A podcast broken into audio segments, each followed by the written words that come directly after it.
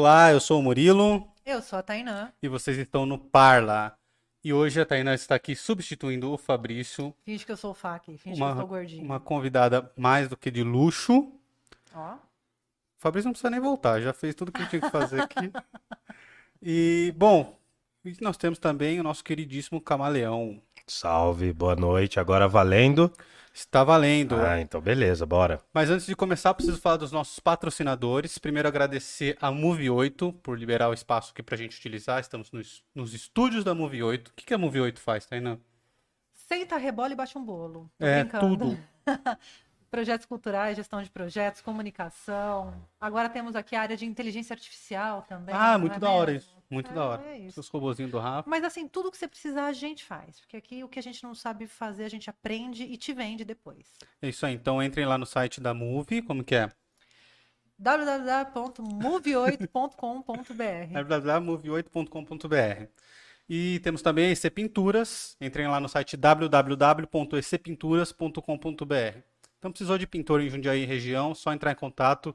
É a equipe mais caprichosa da cidade da região. E lá você consegue o telefone, o e-mail, você pode ser atendido da maneira que você mais gostar. É, e outra maneira de patrocinar a gente é através do Pix e do Apoia-se. Que ó, eu vou Parem um girar aí. o que parar. Não vou girar nada. Boa, Tainá. Apoia-se. Apoia-se, ele é uma ajuda mensal. Se você cadastrar o seu cartão lá, todo mês ele vai tirar aquela quantia. E é uma maneira muito legal de ajudar a gente, que é uma grana que a gente começa a contar para fazer melhorias aqui. É, Apoia.se. é apoia.se barra Parla Podcast. Eu ia pedir para você acender a luz aí. Nossa, Isso. um. Isso. E a outra maneira de ajudar a gente é através do Pix. Pix. É, pix.parlapodcast.com.br pix.parlapodcast.com.br Essa é uma doação pontual e a sua imaginação é o limite. Bom, vamos iniciar. Nós vamos falar do que hoje? Sim, Camaleão sim. Albino. Boas noites aí. Cara, hoje a gente vai fazer um, mais uma reflexão aqui em torno da filosofia aristotélica, para entender algumas questões sobre ciência, para entender um pouco de, de uma coisa que tem acontecido nos nas últimas décadas, que é- se chama revisionismo histórico. Então a gente vai brincar um pouco com esses temas e aí a gente vai discutir a cosmologia. Já já vou explicar o que significa essa palavra aí nos detalhes. A gente vai falar um pouco da cosmologia aristotélica, como Aristóteles compreendia o universo. Simples assim, né? Totalmente simples. E, bom, vai ser essa pegada, vai ser esse tema. E o lance, a gente vai ver se o Aristóteles era ou não era terraplanista. Para quem não sabe o que é terraplanista, nem precisa pesquisar, tá? Nem perde seu tempo pesquisando. A gente vai falar aqui porque a gente já tá dando, já tô dando spoiler do final da conversa. O terraplanismo é uma coisa bem fracassada aí que tá na moda. Mas enfim, eu, vou, eu tô sendo imparcial, tudo Ou bem? uma coisa bem de fracassados que está na moda. Não, eu acho que ninguém é fracassado por si, assim, por ter uma teoria enganosa ou por acreditar numa teoria da conspiração. O Wildo é muito bonzinho. É, Eu- é muito não, bonzinho. não, eu xingo pra caramba, eu xingo pra caramba. Mas eu, eu só acho que é o seguinte, é, são as escolhas que você faz. Se você escolher ser terraplanista, a gente não vai discordar, a gente só vai lamentar. Simples assim. Às vezes eu acho que isso é só mais para fazer parte de um grupo do que. É a carência, outra é a coisa, carência, a carência do século XXI. Mas a gente vai explicar tudo isso. É a carência do, dos novo, do novo milênio, né? A carência do novo milênio. É, é isso e fazer crossfit. Então tá, tá pau a pau. Porra, mano, os caras do CrossFit Agora eu vou apanhar de Agora todo mundo. apanhar. Vou apanhar dos terraplanistas crossfiteiros e dos crossfiteiros terras plan- terraplanistas. Viu? Deixa eu só Hum. lembrar a galera que tem o O QR Code? QR Code QR aqui. Code. E aí, o QR Code te leva lá pro nosso canal do Apoia-se. Tá. Vai, Tainá. Aparece o Pix também? Aparece o Não, Pix o também? Pix é conta bancária, não dá pra fazer. Ah, certo. Então, Então é faça isso. um Pix aí Deixem pra nos gente. comentários aí perguntas, quaisquer perguntas. É, deixem nos comentários que a gente vai lendo aqui, respondendo. E acho que é isso. Vamos lá, bora? Bora, bora. Bom, só pra gente, né, a recapitulação vai ser bem rápida. Semana passada a gente estava falando de tragédia, a gente estava falando da análise que Aristóteles faz sobre obras que existiam na época dele.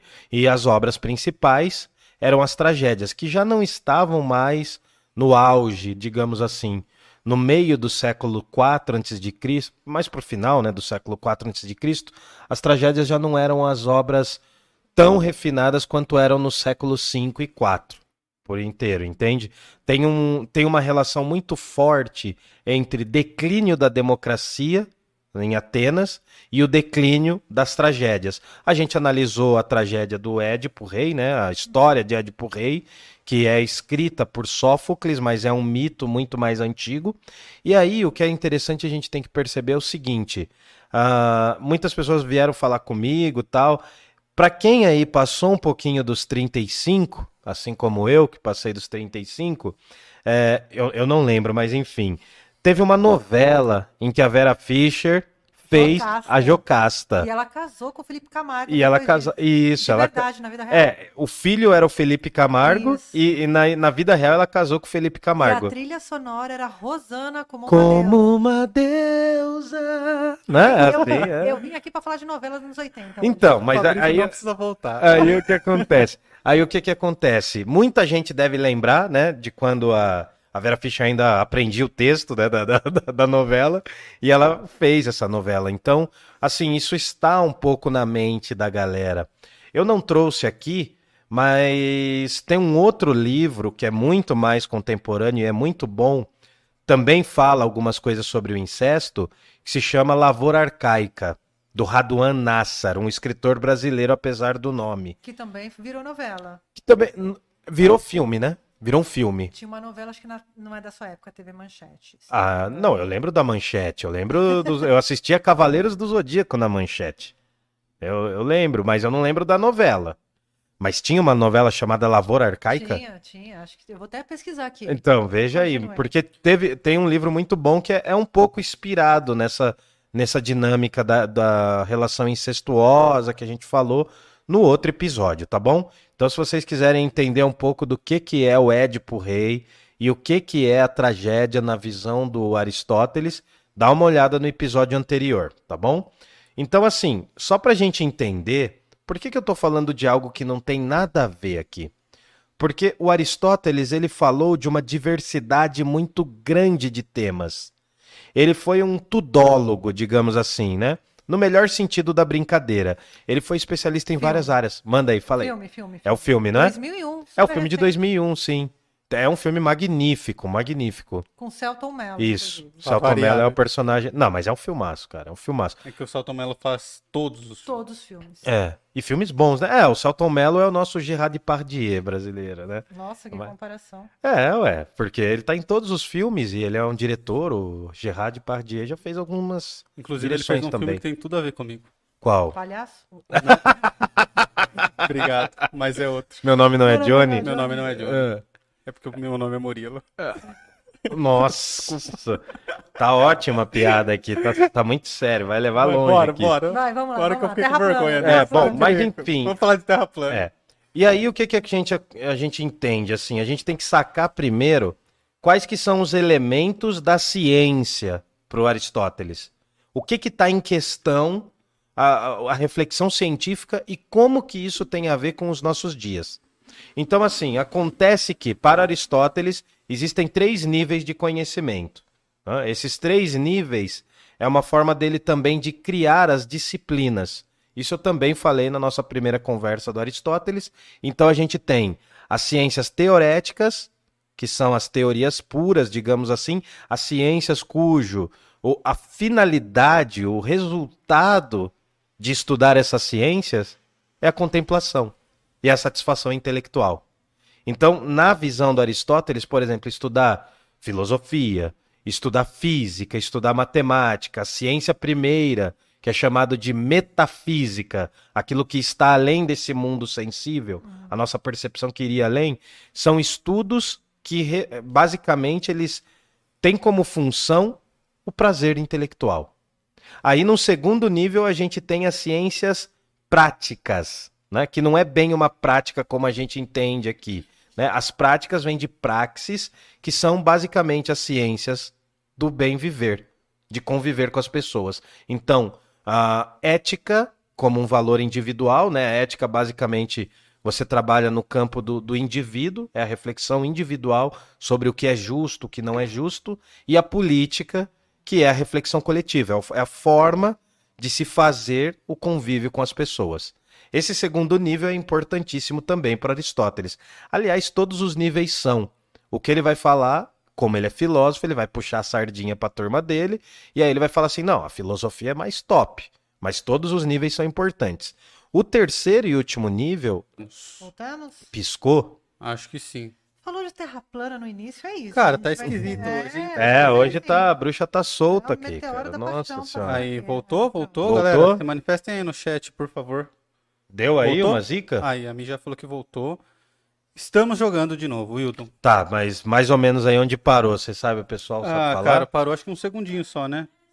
Ah, tá. Bom, então. Uma piscadela. Tá. A gente estava falando Aí, das. Falaram que travaram um pouco, que travou um pouquinho aqui. Tá certo. Eu falei que existem três grandes níveis de conhecimento. Esses níveis são os níveis das ciências e a forma que o Aristóteles divide essas disciplinas. Então tem teóricas, as teoréticas, as práticas, que vem de praxis, não é prática no sentido de fazer algo, mas sim cujo resultado é a convivência. Então, ética e política são importantíssimas para você viver em sociedade. Aliás, a noção do Aristóteles é que o ser humano é um animal político. O que isso quer dizer? Que nós nascemos com uma vocação para o convívio humano. É uma virtude humana conviver. E exercitar essa virtude de conviver é ao longo da vida. Então, ética e política estão no segundo nível. No terceiro e mais básico nível são as poieses, as ciências produtivas, todas aquelas cujo a cuja finalidade é um resultado que está para além do indivíduo. Então, por exemplo, fazer um sapato, né? Você não tem uma simples contemplação ao fazer o sapato. Né? Você basicamente faz um produto. E tem muito aquela noção de feitura mesmo manual, que é o que os gregos meio que desprezam. O Aristóteles ele reproduz esse preconceito, inclusive, que ele vai falar, né? O Aristóteles vai falar, olha, as pessoas basicamente, né? Quem não é cidadão no mundo grego, basicamente tem que exercer os trabalhos que são as poieses, que é o trabalho manual. Aí você chega no nível mais baixo, que para o Aristóteles são os escravos. Os escravos, a visão do Aristóteles é que tinha que ter escravidão, porque os escravos não são pensantes. Eles são trabalhadores manuais. Aí tem um equívoco dele, porque ele falava assim: olha, o... veja um escravo, ele é uma besta de trabalho. Ele falava assim. Só que ele não está levando em consideração que o escravo só é forte daquele jeito e exerce o trabalho manual porque ele está naquela condição. Sim. Ele não é daquela condição. Mas esse é um erro do Aristóteles. Não só dele, mas também, né? Há, há pouco tempo atrás pensavam a mesma coisa. Ah, sim, né? sim. E, e é interessante, é, é interessante você falar porque há uma distinção entre o que a gente chama de escravidão grega e a escravidão moderna. A escravidão grega, basicamente, o que, que era? Era um povo que lutava com outro e subjulgava, né, escravizava o inimigo. Se você, por exemplo, fosse uma pessoa rica para o mundo grego e você empobrecesse, você poderia virar escravo. E não tinha só trabalhos extremamente extenuantes. Haviam muitos, haviam muitos escravos no mundo grego que eram letrados, que sabiam ler, tinham conhecimento. Então, às vezes, eles, eles exerciam funções na arquitetura da cidade, na própria medicina. Vão existir filósofos que eram escravos, logo logo a gente vai falar disso, e que exerciam algumas tarefas ao longo do dia. Então tem, tem, tem tipos de escravo também. Já na nossa escravidão moderna, que no Brasil o primeiro navio negreiro a chegar, se eu não me engano é 1539, a escravidão moderna tem outras características. Sim, tem os elementos raciais, né? a noção de que os europeus são melhores do que o resto do mundo, do que o resto do, das colônias, né? Tem a noção de que a igreja defende esse argumento, ela reflete sobre isso também a ciência, digamos assim, ciência da, daquele começo ali do século XVI, ciência um pouco entre aspas, também defendia um pouco a noção dessa escravidão. Uhum. Né? E ela está atrelada basicamente no fato da questão da pele. Sim. É, é um outro tema, né? Mas, a- mas, de qualquer forma, a essência é subjugar alguém que se subjugar. considera mais fraco Sim. ou quem exerce trabalhos manuais, Sim. trabalhos ditos menos nobres. Sim, é, é essa noção. Há, há essa concepção de que trabalhos menos nobres são para trabalhadores braçais. Isso a gente vê até os dias de Sim, hoje. sim. É, é muito com, é, a gente está falando de escravidão, mas a gente tem que lembrar que o Brasil foi o último lugar a abolir a escravidão. São Paulo, último estado. né? É, o- é a última região. A gente, Já é uma cidade. uma das Sério? últimas cidades, é. É porque assim, se você for pensar, né, no, no dia 14 de maio, um dia depois da escravidão, a escravidão não acabou, cara. Ah, imagina. Tem relatos, eh, como, como a Taina falou, em Jundiaí tem relatos que tem escravos até 1912, 15. Porque não chegava aqui, né? Já era uma região muito interiorana, a, a noção de não escravizar, e ainda mais os senhores do café. Mas aí é um outro tema. Só pra gente entender, no mesmo discurso dos escravos, entra a figura da mulher. Porque a noção de ciência e de conhecimento do Aristóteles vai pressupor que a mulher é o sexo mais frágil. É o sexo. Porque ah, todos os discursos feitos sobre mulheres na época vinha dos homens. Aí ve- veja como é uma noção parecida. O escravo e escrava e a mulher, a mulher como um, num, num geral, no mundo grego, o discurso deles não partia deles. Então, além de subjulgar os corpos, a narrativa quem dava eram os homens Sim. principalmente os filósofos. Lá no episódio de Platão, quando eu falei da República, eu falei que tinha um momento na República, bem no começo, no livro 3, vejam o episódio lá, em que o que, que o Platão fala? Ele fala assim: olha, vamos pensar uma sociedade ideal, e nessa sociedade homens e mulheres têm a mesma educação. Isso era uma coisa muito louca. Até tragédias foram escritas e tem uma novela também sobre isso, que é a Guerra dos Sexos. Guerra dos você já lembrou, é, é verdade. Tem uma tragédia grega, tem uma tragédia grega que fala do momento em que as mulheres não querem mais viver com os homens. E aí isso virou uma novela no Brasil, né? Aliás, né, as novelas acabam reproduzindo alguns padrões até assim. Mas enfim, o que que acontece? O discurso da escravidão, seja ela grega, seja ela contemporânea, né, da nossa sociedade do- dos últimos séculos, todos esses discursos estão pautados num detalhe: o corpo deve ser posse. Então, você negar a posse, um indivíduo não ter posse do próprio corpo, é, é o cerne da escravidão. E isso traz, cara, a desigualdade social que a gente tem hoje, os problemas todos, to- tudo que a gente tem. Por que, que eu estou trazendo essas coisas aparentemente fora? Porque o modo de fazer ciência do Aristóteles é muito diferente do nosso. Muito embora o Aristóteles seja a base da ciência para a nossa sociedade ainda. Muitas coisas do Aristóteles já foram superadas, mas algumas ainda valem. Ou melhor dizendo, ele deu os moldes. A gente desenvolveu e viu o que estava certo e o que estava errado. Vou dar um exemplo. tá? Ah, quer perguntar alguma coisa? Quer falar alguma coisa do Não, chat? Pode, ir é, embora? O chat, o chat tá bombando. Tá aqui, bombando? cara, Diga tá aí, bombando. diga aí. Deixa eu Tá ver tendo aqui. treta já? Não, tá Não, tendo? Treta ainda não. O Thales está falando que lembrou do grupo de estudos em filosofia em meados de 2007 no Cine Clube Consciência. Pô, Thales teve já, pô. A República do Platão. Pô, meu brother, nossa, a gente tá falando de tempos atrás, ele foi fazer filosofia, um abraço pro Thales. Pô, entrou aí, mano, vem aí, cara. Trazer você aqui um dia pra trocar umas ideias sobre Albert Camus, que eu sei que você curte pra caramba. E Pô. o, o Ed Galileu também mandou aqui. Salve. Que saudade de você, Tainan. E ele falou que também gostou desse livro Sapiens, que tá. Ah, vou falar já já, o cara já tá olhando aqui, vou falar já já, boa. Aí Daniele Jacobelli falou que travou um pouquinho. O Lucas falou que voltou. Que Lucas? Lucas de quê? Lucas Valentim. Pô, o Lucas Valentim, cara, ele faz engenharia na Unifesp. Gente, que memória é essa? Estudou? Cara, Comigo, raiva cara. ficar perto do Wilton. Estudou, eu, eu- não, estudou comigo não, eu dei aula pra ele. Ele Nossa você, senhora. hein? É, eu dei aula pra ele, mas era um garoto muito fora da curva, mano. A Elizabeth igual, Davi, assim. a Elizabeth Davi, que é Sim. fiel aqui. Sim. E o André Puras Raposa tá mandando um beijo pro Wildon. Ô, André, ó, logo logo a gente vai trazer aí a parada da banda aí, vamos negociar, logo logo. Força aí, André. E a Claumazola também fiel Ô, aqui, Claudia. mandou boa noite para nós. A Claudira, ela assiste, ela, ela está mais nos episódios do Filo Brisando do que a gente. Ela Sim. vem em todos.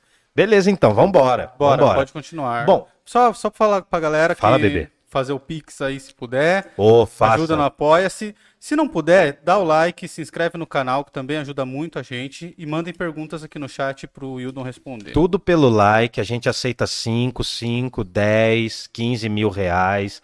Pode mandar aí que a gente aceita, tá? Se quiser, que nem o Vagos falou, né? Dá a chave do apartamento, a Chave chave do da Uno. Bugatti, do, da- do Uno, do golzinho, do gol quadrado. Vambora, Só vambora. Manda lanche. Isso, isso. Manda comida também. Eu me vendo fácil. Não, mas eu já comi já hoje, então. enfim. Brejinha, brejinha também, se quiser. É, hoje eu não tô pra beber, mas Mas é isso. já já eu vou molhar a garganta aí com Danoninho. Ó, a, Ma a Mayara falou que o microfone da Taina tá baixinho. o ah, microfone tá. tá baixinho ou tá falando Eu longe? acho que você Tá. tá falando longe. Tô falando longe? Tá, tá mais Vê aí, galera. Vou fazer um SMS. É, chega assim, aí, é. Vamos. pá, pum, pum, pum. Bom, bora, Wildon, vamos Tá. continuar. Vamos lá então. A noção de ciência aristotélica é muito diferente da nossa, porque há um conceito em Aristóteles chamado teleologia. Teleologia, que é explicar as coisas pela sua finalidade. Então, o Aristóteles, ele tem um conceito, e eu preciso retornar, né? Ele tem um conceito que é o conceito das quatro causas. Rapidinho aqui. Platão não dizia que o a forma das coisas estava lá no mundo das ideias e aqui era uma cópia imperfeita? Ele dizia isso. O Aristóteles vai falar: não, não, não, não, não, tá errado. Platão, ó, meu mestre, estudei na academia com ele e tal. Eu, Aristóteles, não sou grego, cheguei aqui, falei grego, fui o melhor aluno da sala. Porém, a treta é a seguinte: a forma de algo não está no mundo suprassensível. Tá? A forma de algo está pró- no próprio algo. É uma coisa que você percebe quase que intuitivamente. Você vê, por exemplo, o computador aqui, você percebe que ele tem uma determinada forma, um determinado formato, uma determinada característica. Então o, Aristó- o Aristóteles fala, mano, não fica procurando lá no mundo das ideias, porque aquele mundo não tem nenhuma relação com esse aqui. Então como que eu vou julgar? Como que eu vou julgar o parâmetro daqui com as coisas que estão fora daqui? Não dá. O Aristóteles ele vai discordar com essa noção de mundo suprassensível do Platão, vai falar não rola. Então eu tenho que entender o mundo aqui. O Aristóteles também é rebelde por quê? Porque ele quebra com a noção de que os cinco sentidos não são importantes. Para Aristóteles, os cinco sentidos, tato, olfato, paladar, visão e audição, são extremamente importantes. Porque eles são a primeira forma de entender o mundo. Não adianta. Por mais que a gente carregue uma razão em nós, o que os gregos chamam de logos, e olha, praticamente todos os filósofos vão falar de logos, da razão, é um ponto comum. Por mais que a gente tenha isso, Aristóteles vai falar, ó, tem a razão, mas também tem os sentidos. Se eu depreciar, se eu desprezar todos os meus cinco sentidos, eu não posso dizer nada sobre o mundo. E pro Aristóteles era importantíssimo falar sobre o mundo. Então, para ele romper com o Platão, ele vai falar, ó, eu vou trazer uma teoria que chama teoria das formas. São as quatro causas. Oh, perdão, perdão. Teoria das causas. São as quatro causas. Eu quero explicar tudo o que existe no mundo com essas quatro causas. Então, a gente pergunta, né? Quem fez algo? Qualquer coisa. Qualquer coisa. Desde um ser humano a um animal, até uma parede, enfim. Quem fez? Quem fez é a causa eficiente. É aquilo que causa algo. Quem fez a gente foram os nossos pais. Quem fez nossos pais foram nossos avós. E por aí vai. Para Aristóteles, para, né? Isso para, né? Eu quis dizer assim, para a filosofia do Aristóteles, isso chega num lugar, que é o primeiro motor. Primum mobile, em latim. Por quê? É a primeira coisa que criou tudo e não foi criada por nada. Não é Deus. Não é Deus. Ainda não é Deus. No na filosofia do Aristóteles não é Deus. Não tem nada a ver com Deus. Não existe Deus para Aristóteles. Assim como a alma não é imortal. Então, a gente tem a causa eficiente. Se você tiver, se você tiver um filho, você vai ser parte dessa construção desse filho, fisicamente falando. Então, você e a outra pessoa é a causa eficiente dessa coisa. Né? A causa eficiente de uma estátua é o escultor. Depois a gente tem a causa material, a matéria de que é feito. Somos todos diferentes aqui nessa sala, somos pessoas diferentes. O Brasil é uma sociedade miscigenada, né? o Brasil é uma sociedade totalmente, uh, nesse sentido, acolhedora, não muito no bom sentido, né? Porque o Estado, o Estado brasileiro fez com que os brancos viessem para tentar branquear a população, tal, mas enfim. Mas somos miscigenados. Nós temos várias etnias em nós. Por mais diferentes que, uh, que nós sejamos, nós temos algo em comum: a matéria do que a gente é feito. Então são coisas que você percebe pelos sentidos. Então você percebe desde pequeno que você é feito de uma determinada coisa que as outras pessoas também são feitas. E isso se dá por onde? Pelo tato, pelo olfato, pelo paladar. Todo mundo transpira. E aí você percebe que não é só você que transpira. Por mais individual que você seja, por mais único que você seja, e as suas digitais provem isso, você é muito parecido a qualquer outro ser humano. Uhum. Fisicamente, fisiologicamente, a gente diria hoje. Então, a causa material é a matéria de que é feito. Então, a gente tem a causa eficiente e a causa material. Depois, a gente vai para a causa formal. É o formato. É aí que eu falo que tem tudo contra o Platão. Porque enquanto para o Platão o formato dos cavalos estão lá no mundo das ideias, a cavalidade do cavalo, a murilidade, a taianidade, a ildonidade, a ildidade, estão lá no mundo das ideias. Pro Aristóteles, não, mano. Não existe isso, porque você vê a forma das coisas. Você vê, mano, é um negócio que. O Aristóteles falou, mano, o Platão tá brisando, velho. Brisando não no filobrisando. O Platão tá brisando literalmente. Por quê? Você sente que a mesa é mesa. Por mais que você vire ela, você use para outra coisa, sei lá, você use a mesa para qualquer outra coisa você percebe que ela tem um determinado formato que ela não é um copo. Então essa percepção do mundo sensível é importante. Isso vai estar tá na base da filosofia aristotélica. E agora vem o mais importante. Como que eu respondo as coisas sem precisar de mundo suprassensível? Para que que serve tudo? Essa era a discussão do Aristóteles. Para que, que servem as coisas?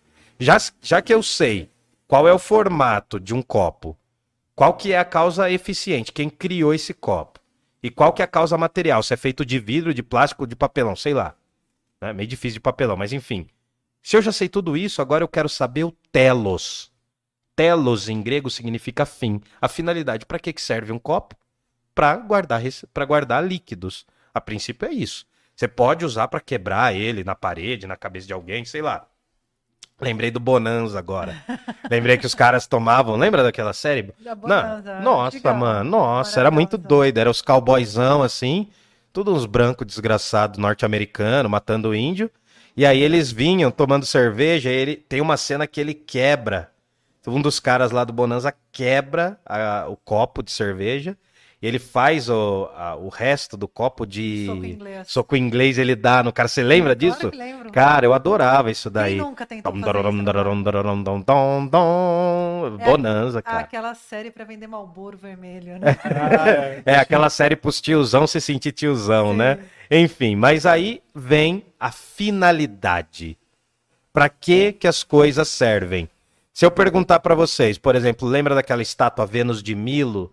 Que não tem os braços? Para que serve a estátua Vênus de Milo? Para representar a divindade Vênus. Simples. Resumindo, qual que é a finalidade? Por que, que o escultor fez? Qual é o formato, qual é a matéria e qual que é a finalidade? Então aí que vem a coisa interessante, a finalidade de algo. E o Aristóteles tenta sempre explicar as coisas pela sua finalidade. Qual é a finalidade do ser humano? É a mais difícil das perguntas a finalidade do ser humano. Não sei se a galera, se alguém souber aí, a gente manda um livro aí. Se alguém souber, a gente manda um livro. Ó, eu tô, Olha, tá valendo, tô jogando, hein? Tá, tá valendo. valendo. Tá valendo. Quer apostar o mundo de Sofia? Altas premiações. Tem três, é, três minutos aí para responder, mas não vale pesquisar na internet. Ah, ah, todo mundo na internet. Todo mundo vai, vai, Não, mas vai sair do, do, do link da gente, pô. Tem que ficar vendo a gente. Não, mas enfim. Não, o mundo de Sofia a gente vai sortear. ah, vai, tá, é. a gente sorteia no outro momento. O que que acontece? A finalidade do ser humano é a felicidade. é o daimonia. A felicidade do ser humano é conviver bem com as outras pessoas. Ter uma vida mediana. Mediana não no sentido ruim, sabe? Não no sentido, ai, vidinha classe média, vidinha pequeno burguesa. Não, a finalidade. Nossa, isso é ruim hoje em dia. Não, é, para quem tá passando perrengue, que nem muita gente, seria bom, né? Mas o que eu tô querendo dizer é o seguinte: quando Aristóteles fala da mediania, tudo tá parecendo que eu não tô falando da Terra plana. Calma, calma, Murilo. O Murilo tá ansioso. ansioso, eu Não. fico Ele fica ansioso. ansioso. o Lucas está falando aqui que a finalidade da vida é pagar boleto e xingar o governo. Isso, nossa, olha, essa é a finalidade da minha vida, Lucas. Eu tenho feito isso há pelo menos oito anos, oito anos. Só que agora não tá nem dando pra pagar o boleto, então a gente xinga em dobro. Todos os finalidade do governos. ser humano é me irritar. Ai, ai, ai. Me Bom. irrita.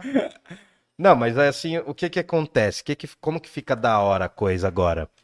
A finalidade do ser humano é viver em sociedade, tal, blá blá blá. O, Platão, o Aristóteles fala que o homem é um animal político, que política tem a ver com viver na polis, blá blá blá. Nós Tá. falamos disso um pouco Sim, já. né? bastante até.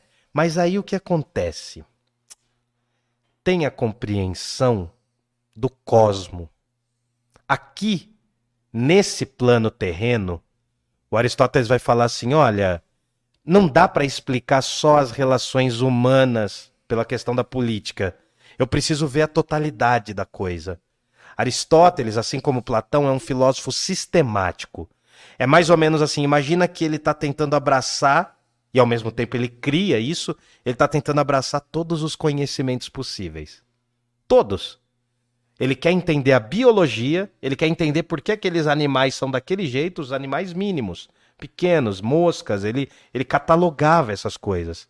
Acredita-se que Aristóteles tinha uma biblioteca em que ele tinha guardado mais de 158 constituições, leis de sociedades diferentes e algumas que ele visitou. Então ele era um grande catalogador, ele era mais ou menos que aquele cara de Bibliotecário. um bibliotecário, Um isso. acumulador. É, ele era um Um E, acumulador. acima de tudo, uma pessoa que não transava, né? Sim, Nossa, é, isso, provavelmente. Um cara com tempo. Com tempo gastar, hábil, né? É, mas tem o lance dele ter tido filhos também. A gente, a gente chega lá. Que não quer dizer que É, não quer dizer mas- nada, né? Mas Quer dizer que ele era transão. É, mas o que que acontece? Ele era um cara que catalogava saberes. Ele, eu acho que é da hora porque pensar o Aristóteles é pensar um cara que divide os conhecimentos, cria sistemas, um, um nerdzinho mesmo. Enquanto Platão era uma coisa mais poética, ele falava assim, não, é o mundo das ideias e blá blá blá. Mas antes de Platão não tinha nada parecido com Barça, não tinha nenhuma organi... no Não tinha, organização por, por matérias, por pautas, por interesses. Então, é, é boa essa pergunta, porque praticamente o primeiro cara que faz, entre aspas, tá, gente, uma enciclopédia é o Aristóteles. O primeiro cara que organiza, eu, eu tô falando muito entre aspas porque porque a intenção do Aristóteles é falar, mano, tá muito bagunçado. Sabe aquele cara, eu não sei, tem um lance de signo, não tem o signo de virgem, que é o signo ordeiro? Gente, estamos falando aqui de razão, de filosofia. É. O cara me solta um signo Não, no eu tô meio soltando- do rolê. Não, eu tô soltando pra dar um exemplo. Filósofo. Não, nossa, eu treto muito com as Ó, pessoas. Segundo, chegaram para Aristóteles e falaram, viu, segundo seu mapa astral, estão falando que você é muito organizado.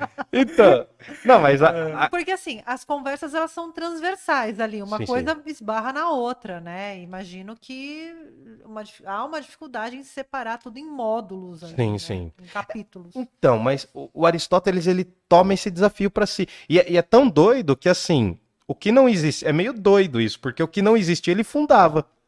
Porque ele fala assim, olha, tem um estudo da vida, mas o estudo da vida não é o estudo da vida só animal. Também tem o estudo da vida humana, que seria o que a gente chamaria de biologia. Né? A, a biologia mais restrita para o corpo humano, digamos. Tem a zoologia. Sabe aquela coisa que, eu não sei se vocês gostam, gostavam daquilo da escola, mas aquelas denominações das plantas, aquelas categorias, angiosperma, gimnosperma, vocês não lembram disso? Eu Eu, lembro e não- odiava. eu- Então. eu não lembro e eu sei que eu não gostava. É, é- é cito- Não, citologia não é isso, né, Mi? Sintologia. o cara já- Citologia. Não. Cientologia. Como que chama? Não, da botânica lá, como que chama? Hã? Chama botânica. É só a botânica, mas não tem uma área dentro da botânica que fala disso? Citologia da célula, é verdade. É, tô, tô moscando, tô ramelando aqui. Mas enfim, A botânica é justamente essa proposta de você dividir. E é lindo, cara, porque o, o Aristóteles ele está fazendo nascer um cânone, um, um, um, organismo, um órgão, uma organização das, dos saberes. Enquanto Platão ele tem uma visão mais geral, o Aristóteles fala, não, vamos no específico, vamos falar o que, que é lógica, o que, que é política, o que, que é física, o que é matemática. Ele quer dividir o negócio. Né? Por isso que eu falei do virginiano, né? Que tem um estereótipo de que o virginiano é organizado, né? A, as meias do virginiano tem, tipo, as coloridas. Gente, as me apresenta, porque assim, ó, eu pessoalmente, eu aqui vou dar meu depoimento pessoal nesse uhum. momento, eu sou casada com um virginiano filósofo. Ah, então, não, não, mas aí quebra, né? Aí que, é, só aí. Zero, né? É. Aí zero. Só, Falaram é. aqui no chat que citologia é dos tecidos, a Daniela falou. Citologia? Ah, eu não sei. É dos tecidos corporais, é isso? Anjo, você é a pessoa mais perto de exatas que eu tenho aqui. Depois, o Rafael também é.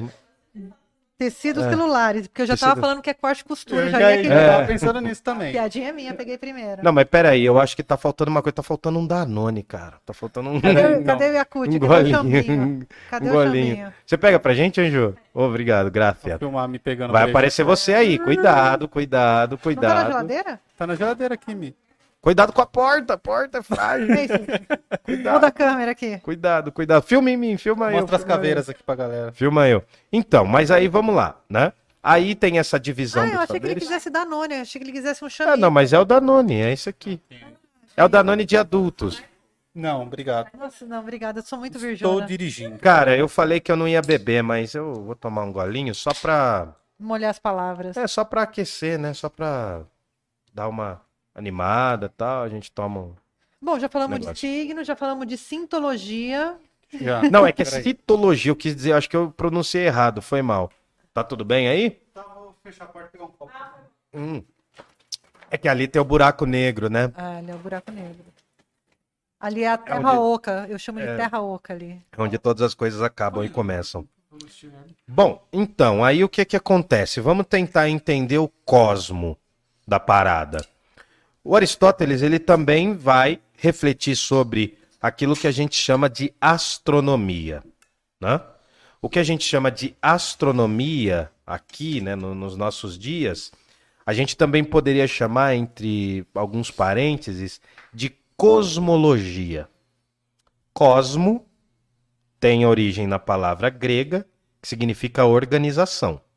Logia vem de logos, que é razão, mas também é divisão do conhecimento. Opa, põe pra lá, beleza. É, pôr pra lá, põe ali tá, do lado. Firmeza, então. Tá aí, porque aqui. se a escola quiser tem que patrocinar nós. É, é enfim, é... Paga aí, paga aí. Enfim. Então, o que acontece? Cosmo vem de organização e logia vem de estudo, de área do conhecimento. O que, que é cosmologia? É basicamente como aquelas pessoas compreendiam o universo. A gente tem uma cosmologia. Eu brinquei aqui com o lance do signo foi, dos signos foi estratégico. Por quê? Nós temos uma visão de mundo. Nós percebemos o mundo. A gente, se a gente começar a se perguntar aqui, como que é o universo pra gente? Como que é o planeta Terra? Por que que chove? Essas perguntas que parecem banais são de extrema importância para a filosofia e para Aristóteles também. Estamos chegando perto do Terra plana. Ah, estamos começando. Por quê? Para o Aristóteles, a visão predominante do mundo grego, primeiro, não existiu ninguém, ninguém que criou o universo. Na visão de um grego, o universo não foi criado por um ser maior. O planeta, o universo sempre existiu. Isso se chama sempiterno. É uma coisa que foi sempre e é eterna. Uma coisa que sempre existiu. Há algumas mitologias que vão dizer que o universo foi criado do caos o caos acabou se aproximando da divindade Eros e gerou o cosmo. Por isso que caos é desorganização e cosmo é organização. Há algumas mitologias que vão falar desse surgimento. Mas um grego não estava se perguntando assim: nossa, quem será que criou o mundo? Será que foi Deus ou será que foi o Big Bang? Essa discussão não cabia muito no mundo grego, não tinha muito sentido. Porque eles acreditavam: ó, a gente está aqui, sempre existiu essa parada. Desde sempre. A questão não é definir quem criou, mas é definir quem organizou. E aí a gente retorna lá para aqueles primeiros filósofos chamados pré-socráticos, que estavam discutindo justamente isso. Aristóteles vai puxar aquela turma pro presente dele e vai falar: não, vamos entender isso aqui. Aí o Aristóteles vai falar: o que é a Terra como planeta? O que é onde eu vivo? Basicamente, uma reunião de aproximação e distanciamento, né? coisas que se reúnem, mas estão próximas e distantes, de quatro elementos: terra, fogo, água e ar. Planeta, Capitão, Capitão Planeta. É, pra quem é mais velho aí vai lembrar. Avatar. né? Avatar. Então tem quatro elementos aqui. Só que nós estamos falando, o Aristóteles melhor, né? Nós não estamos falando muita coisa aqui. Eu estou fazendo a voz dele. Esses quatro elementos estão no mundo sublunar. A voz dele é igual a sua, cara. É, pra você ver. Eu treinei. Eu treinei. É, a, a questão é que tudo isso está no mundo sublunar. Para o Aristóteles, todas as coisas foram criadas a partir desses quatro elementos. Tudo na physis, inclusive nós, temos ar, fogo, água e terra. Cara, aí a gente Vocês- volta lá para aqueles primeiros filósofos, Isso, volta para os pré-socráticos. Mas eles já não tinham superado essa, essa ideia ou não? Boa pergunta. Filosofia não é superação. Filosofia não é. A gente não tá num estágio depois. Isso é coisa de coach. Filosofia não é É, superação, não, isso coisa de coach, coach fala de superar os seus. Não, mas o que acontece? Filosofia, o tempo da reflexão filosófica, eu quero que a galera preste muita atenção nisso, que é Estamos todos. muito importante. O tempo da reflexão filosófica não é o tempo cronológico apenas.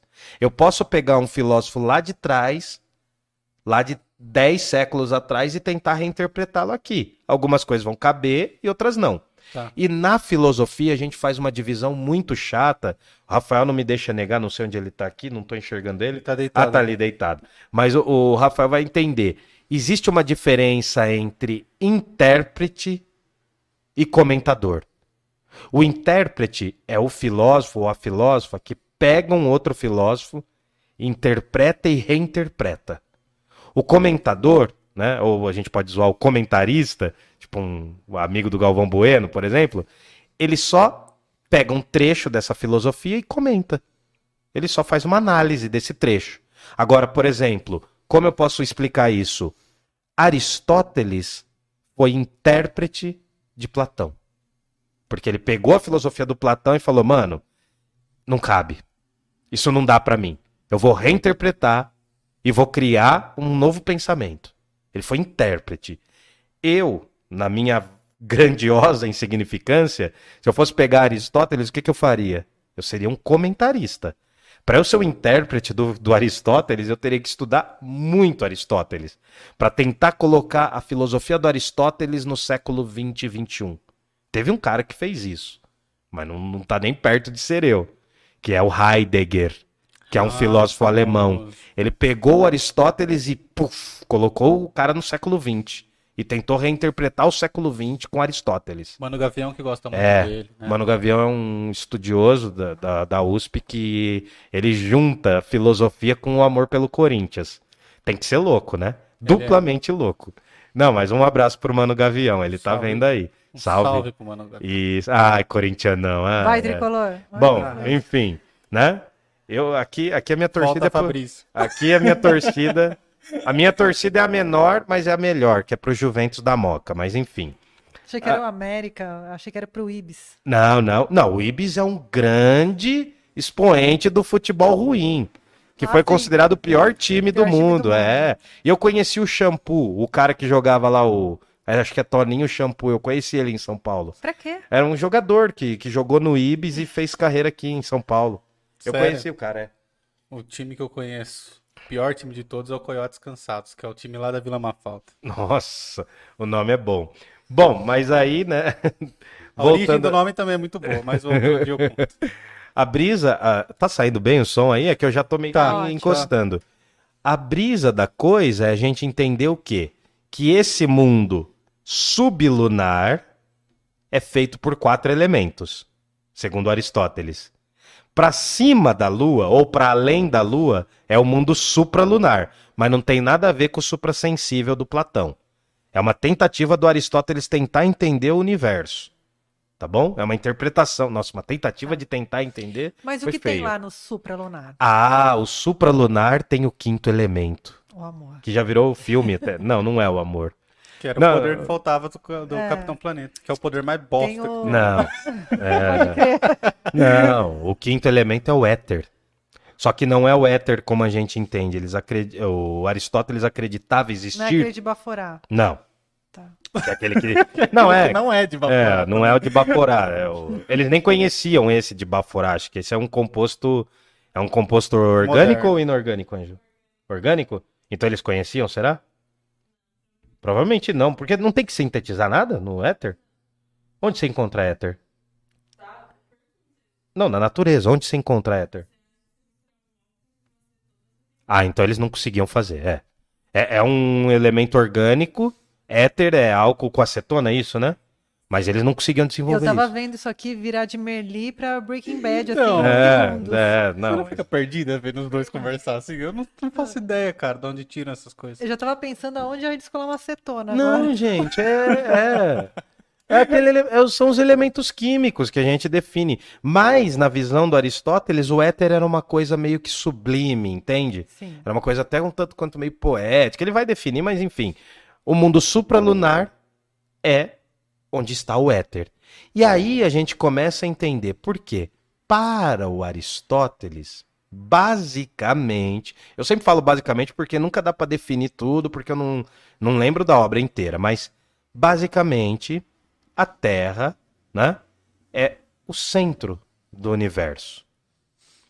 É o centro do universo. Agora chegamos, né? Só que não dá para falar só do Aristóteles nesse momento. Aristóteles está no século IV antes de Cristo e depois a gente tem um filósofo e matemático no século I depois de Cristo chamado Cláudio Ptolomeu. Esses dois pensadores somados, eles criam, né, não junto, óbvio, porque viveram em épocas diferentes, mas as obras desses dois criam a noção de uma coisa chamada sistema aristotélico ptolomaico. É um nome difícil, mas eu tenho um nome mais fácil, pode ser? Pode. Sistema geocêntrico. Bem melhor. Ficou mais fácil, né? Mas ó, aristotélico é o que é do Aristóteles. Ptolomaico é o que é de Ptolomeu, tá? Ptolomeu é um filósofo da era cristã, do século I. Se eu não me engano, ele nasce em 98 depois de Cristo e morre em 120, 140 e pouco, uma coisa assim, tá? Ele é do- da era cristã, já tem cristianismo. Vamos entender como funciona isso por meio da nossa experiênciazinha aqui. Ah, você trouxe. Ah, agora sim. É. Filobrizando. Filobrizando é o quê? É, Feira de é. ciência. Feira de Vocês estão vendo aí? Não, é bem simples o Cara, que eu vou um fazer. pouquinho mais pra, pra- pra perto de você. você. Aqui? Isso. Isso. Tá. Mais. Agora a gente vai falar de Aristóteles e fazer uma caipirinha, né? Não, brincadeira. É, é o- é o jeito de tornar o mais simples possível. A gente vai entender, eu não fiz as unhas hoje, peço Se desculpas. você cortar seu dedo, vai dar um corte muito louco. É, eu, fiz as- eu fiz a barba, mas as unhas eu não fiz, então tô meio sem graça. Mas Eu vamos lá. sangue. É, Ah, vamos cuidado, entender mais ou menos o que, que acontece. Para o sistema aristotélico ptolomaico ou geocêntrico, a Terra é o centro do universo. Tá. A Terra é o centro do universo. Vamos brincar aqui que os planetas giram em torno dela, em círculos perfeitos. Por quê? Na visão de um grego, o círculo era a imagem da perfeição. É algo que não tem começo nem fim. Hã? Nossa, parece aquela coisa do Rei Leão, né? O ciclo da vida, mas enfim, deixa quieto. Além disso, a Terra estava parada na visão deles, não se movimentava. Vocês já devem ter visto isso em algumas teorias Já. recentes. Acontece que os planetas giravam em torno, e agora que eu aproveitei que é amarelinho aqui, eu não tenho nenhum outro exemplo O melhor. microfone amarelo também. Não, não, tudo bem, mas esse eu consigo segurar. O Sol era considerado um planeta. Hum, Durante muitos séculos, o Sol era visto como um planeta também. O luzeiro do Sol era, né, como chamavam, ah, os romanos também falam da divindade do Sol, mas enfim, o Sol girava em torno da Terra e a Terra ficava lá paradinha.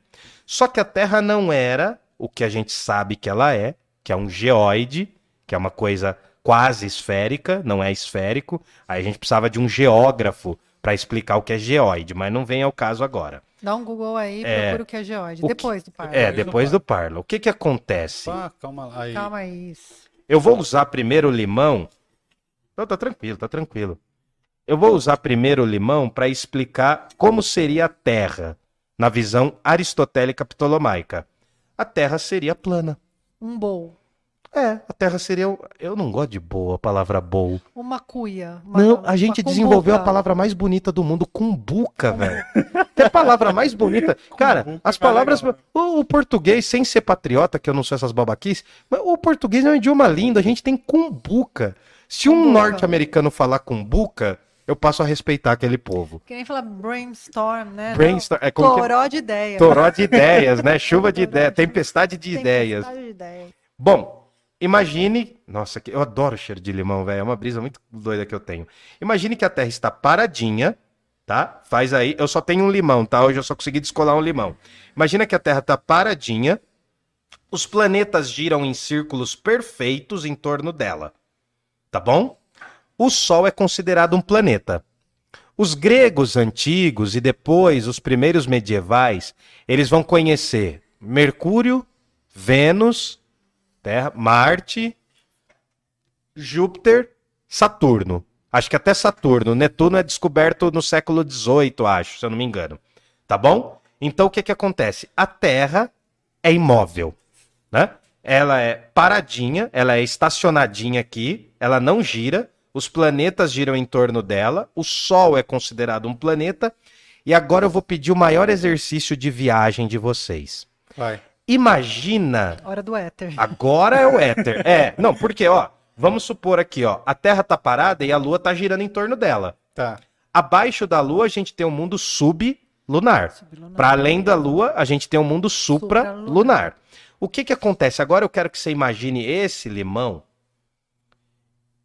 cercado por uma redoma. Por um domo. Não, ainda não. Não? Não é o domo. Ah. Calma, vou explicar. Estamos chegando lá. Há uma redoma que seria a parede do universo. Ah, tá. O universo é finito. Que era Aris- feito do quê? Então, não, é, tem o éter. É o Ah, éter. entendi o éter. E nessa parede do universo estavam as estrelas pregadas. Imagina que as estrelas estão na paredinha. Eu tipo não sei. aqueles adesivos de teto Putz, dos anos... mano, eu sempre falo isso. Fala, con- conclui, conclui, fala, fala, Não, por era favor. isso. Aqui é uns adesivinhos de plástico rígido que você cola no teto e se apaga a luz, eles brilham. Sim, quem foi pobre nos anos 80 e 90, os pais colocavam algumas estrelinhas em cima. Agora vocês vão ver que eu era tão pobre que eu não tinha nem essas estrelinhas. Mas enfim, os pais colocavam umas estrelinhas no teto da casa, umas estrelinhas fosforescentes. Eu tinha um primo que ele tinha um dinossauro fosforescente, mano. Cara, isso era muito Como eu tinha mesmo. inveja daquilo, cara. Como eu queria destruir aquilo lá. É, é, é- Eu não tive estrelinha em casa também. Falei por, lem- por ter Sim. essa lembrança das estrelinhas Enfim. que você cola no a tampa da cumbuca. A tampa. Como eu posso melhorar isso? Imagina que. Vamos, vamos agora ampliar a nossa tela aqui. Gente, não sei se o pessoal do chat tá entendendo, é muita brisa, mas eu espero que estejam gostando. Devem estar. Deu uma falando aí. agora que o OBS de novo deu aquele probleminha lá. Vão mas falando aí. voltamos. Ah, Vamos imaginar, a gente falou disso aqui como a Terra, mas vamos ampliar. Vamos ampliar, vamos puxar a câmera, dar aquele zoom ao contrário, digamos assim.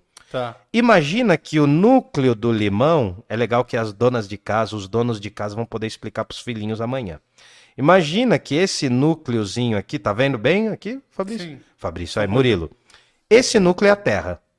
Esse núcleozinho aqui é a Terra. Tá. A parede do universo é a casca do nosso limão. E Entendeu? o limão que tá aí. E esse interior É aqui é o éter.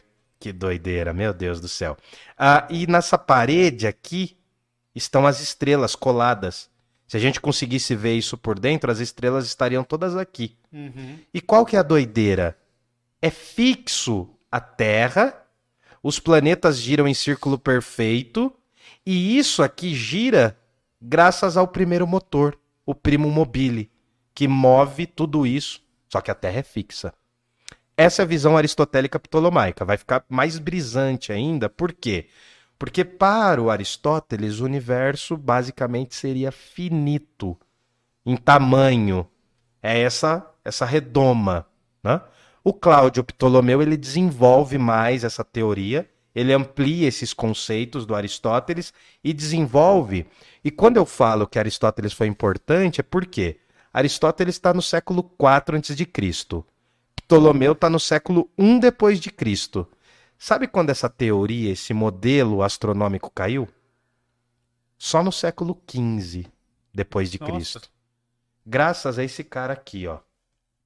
Deixa eu pegar aqui. Pegue. Vou pegar, só me dá um minutinho que eu tenho que ver em qual que eu deixei. Você tem uns minutinhos que Ah. você quiser. Ah, esse cara aqui, ó. Graças a esse cara aqui.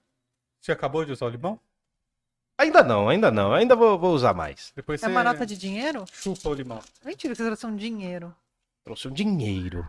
Nossa. É uma representação. Vocês conhecem esse cara? Eu não conheço. Parece o Casagrande quando jovem, né? Parece. cara. Não, mas não é. Mostra Parece, pra a câmera. foto, aparece a foto do Galvão Bueno Posso casando por mostrar causa pra- desses dias. Eu vou mostrar essa aqui, ó. Vê se fica mais claro. Mostra pra galera aí, aproxima aí. Essa é uma reprodução, não é original. O que, que é isso daqui, Hildo? Explica pra galera aqui. Isso aí são 10 mil slots, que é uma moeda que existia na Polônia. É uma moeda polonesa. Traz aqui pra mim, que eu vou falar, depois eu vou passar pra galera.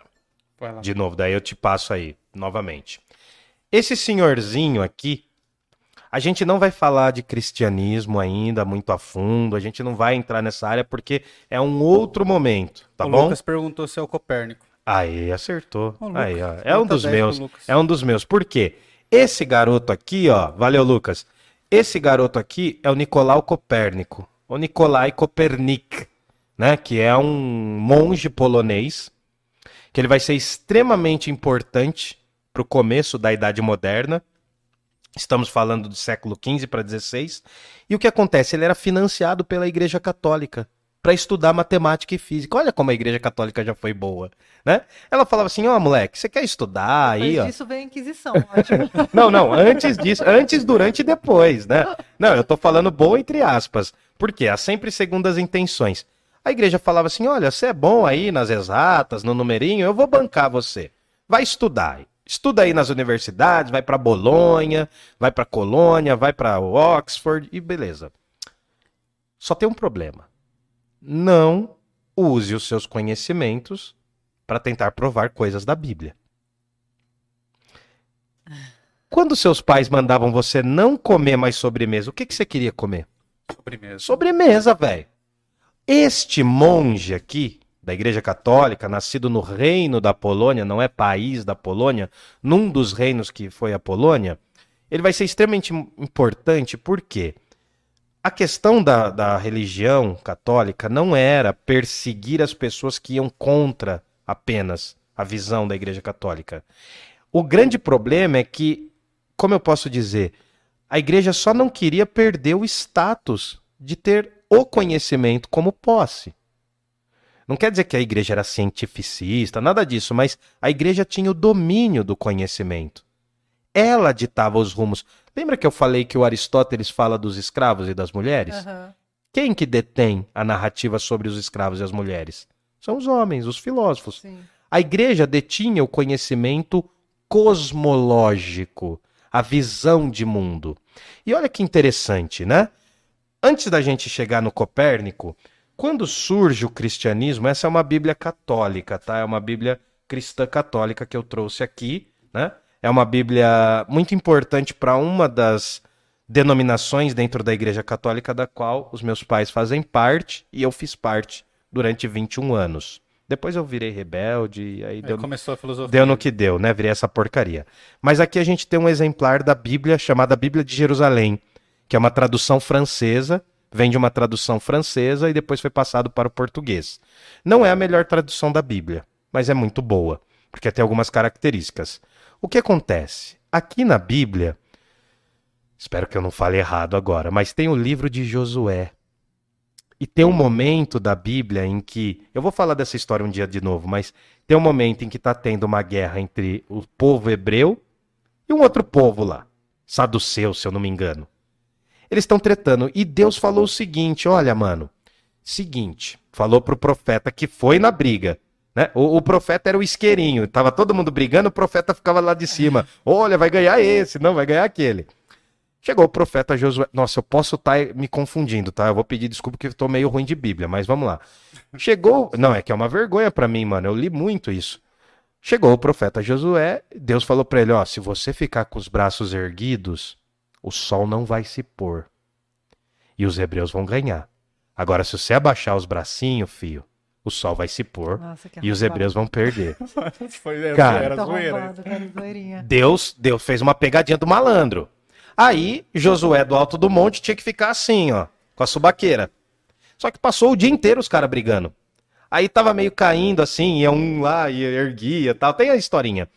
A igreja pautou a noção de que o sol gira em torno da terra Travou nessa citação.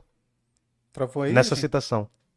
Foi? O que, que foi? Tá tranquilo? É, deu uma Você quebrou o clima do bagulho, mano. Você Cara, quebrou não total. fui eu, foi o negócio Não, aqui. foi baseado num sovaco, a terra, É, num sovaco em pé. num sovaco em pé. Dois sobacos em pé. É poderoso, é mais que um, né? Desculpa. Josué tava com os bracinhos erguidos. Se ele derrubasse, né? Tem algumas passagens outras que a igreja também se inspirou. Agora, calma, antes da gente querer destruir as igrejas, não é por aí. É que isso foi no começo da era cristã, essa visão. Então não havia uma noção de ciência como verdade, de ciência como análise técnica, e tem um grande detalhe. Muito embora esse modelo aristotélico ptolomaico tenha sido muito importante, as obras do Aristóteles tinham desaparecido. Ah, Ninguém- Eu acho que travou, mano. Pera aí. que- Opa. acho que caímos. Fala aí, fala aí, Será fala que aí. caímos? Caímos, né, Mi? É, acho que estamos aqui um minuto atrasado. Não, acho que não. A gente vai voltar pro limão? Só pra eu ter ideia. Não sei, eu, eu tô querendo. eu tô querendo. Tem perguntas aqui, ó, da galera. Bom, vamos continuar. A Mi tá falando que tá não. ok. É que falaram aqui que o sol travou. o não sol entendi. travou. Não entendi. O sol pode. travou? Ah, Não. o sol travou da explicação que você tá falando. É. Isso, o sol travou. Puta merda. Tá Cara, sabendo bem. É que eu tô prestando atenção em um monte de coisa aqui, A gente. partir da semana que vem não precisa vir mais. É. Então, você foi demitido, é, né? Caraca. Passa Rafael. RH, tá? Rafael ou Milena, por gentileza, vem aqui trocar os Passa no botões. De- Não, mas enfim, é, alguém tem pergunta aí? Não sei. Sem Copérnico existiria Newton? Provavelmente não. Ótima pergunta, não sei quem fez, mas ótima pergunta. Foi o Thales. Cara, sem Copérnico não haveria Newton. Vou explicar por quê. Vamos lá. O tema é, da eu sou conversa seu pai, é né? essa. É. I am your father. Não, enfim, o que que acontece? Ótima pergunta do Thales, um abraço, um beijo no seu coração. Cara, a gente precisa tomar uma breja junto, hein? O que que acontece? A visão aristotélico-ptolomaica, geocêntrica, de que a Terra é o centro do universo, pensa aí, ó, a Terra é o centro do universo, ela surge por quê? Geo significa terra no sentido da deusa Gaia, deusa Terra. Centrismo, centro. Essa noção de que a Terra é o centro, ela era muito comum entre os gregos. Então aí, os gregos eram gênios, mas também erravam. Os gregos não tinham instrumentos de medição, eles não tinham telescópio, e pior, melhor, né, melhor dizendo, eles não tinham teorias da conspiração que falam que a NASA está tentando esconder a verdade para as pessoas e de que a Terra é o não centro. Há, não há relatos disso, assim, de alguém tá tentando esconder uma verdade? Os filósofos não tinham essas tretas? assim? Cara, não, tem, assim, o caráter Briga no Orkut dos filósofos, Não, não, não. O não? caráter, o caráter da filosofia sempre foi esclarecer as coisas. Sim. Só que aí a gente vai entrar numa longa discussão, porque quando surge o cristianismo, esse conhecimento se torna privado, entre aspas. Por quê? Porque o caráter de conhecimento não precisa ser mais buscado, porque já existe uma palavra que foi revelada.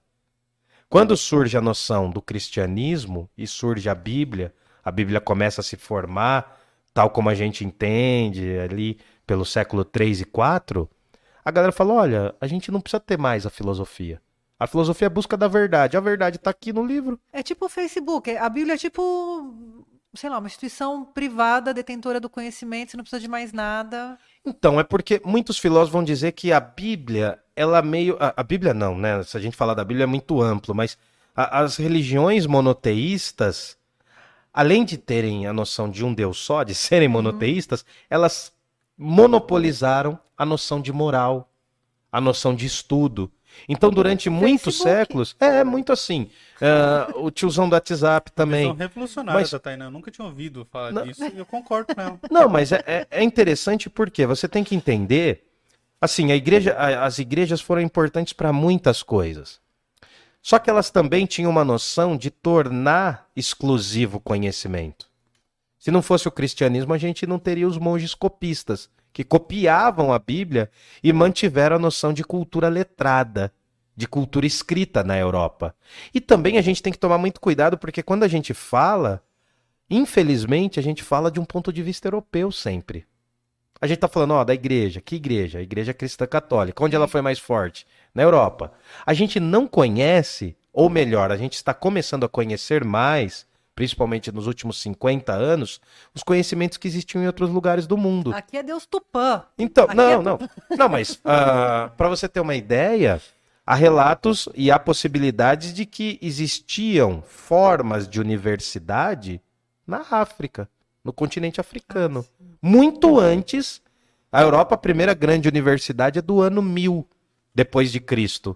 Acredita-se, né, que os, os os muçulmanos, eles tinham as casas do saber. Uhum. Tem um lugar, como que chama? No Irã.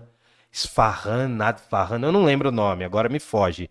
Mas dizem que uma das primeiras grandes universidades foi no Irã. Uma casa do saber, uma casa do conhecimento. Uhum. Cara, se não fossem os muçulmanos, a gente não teria número.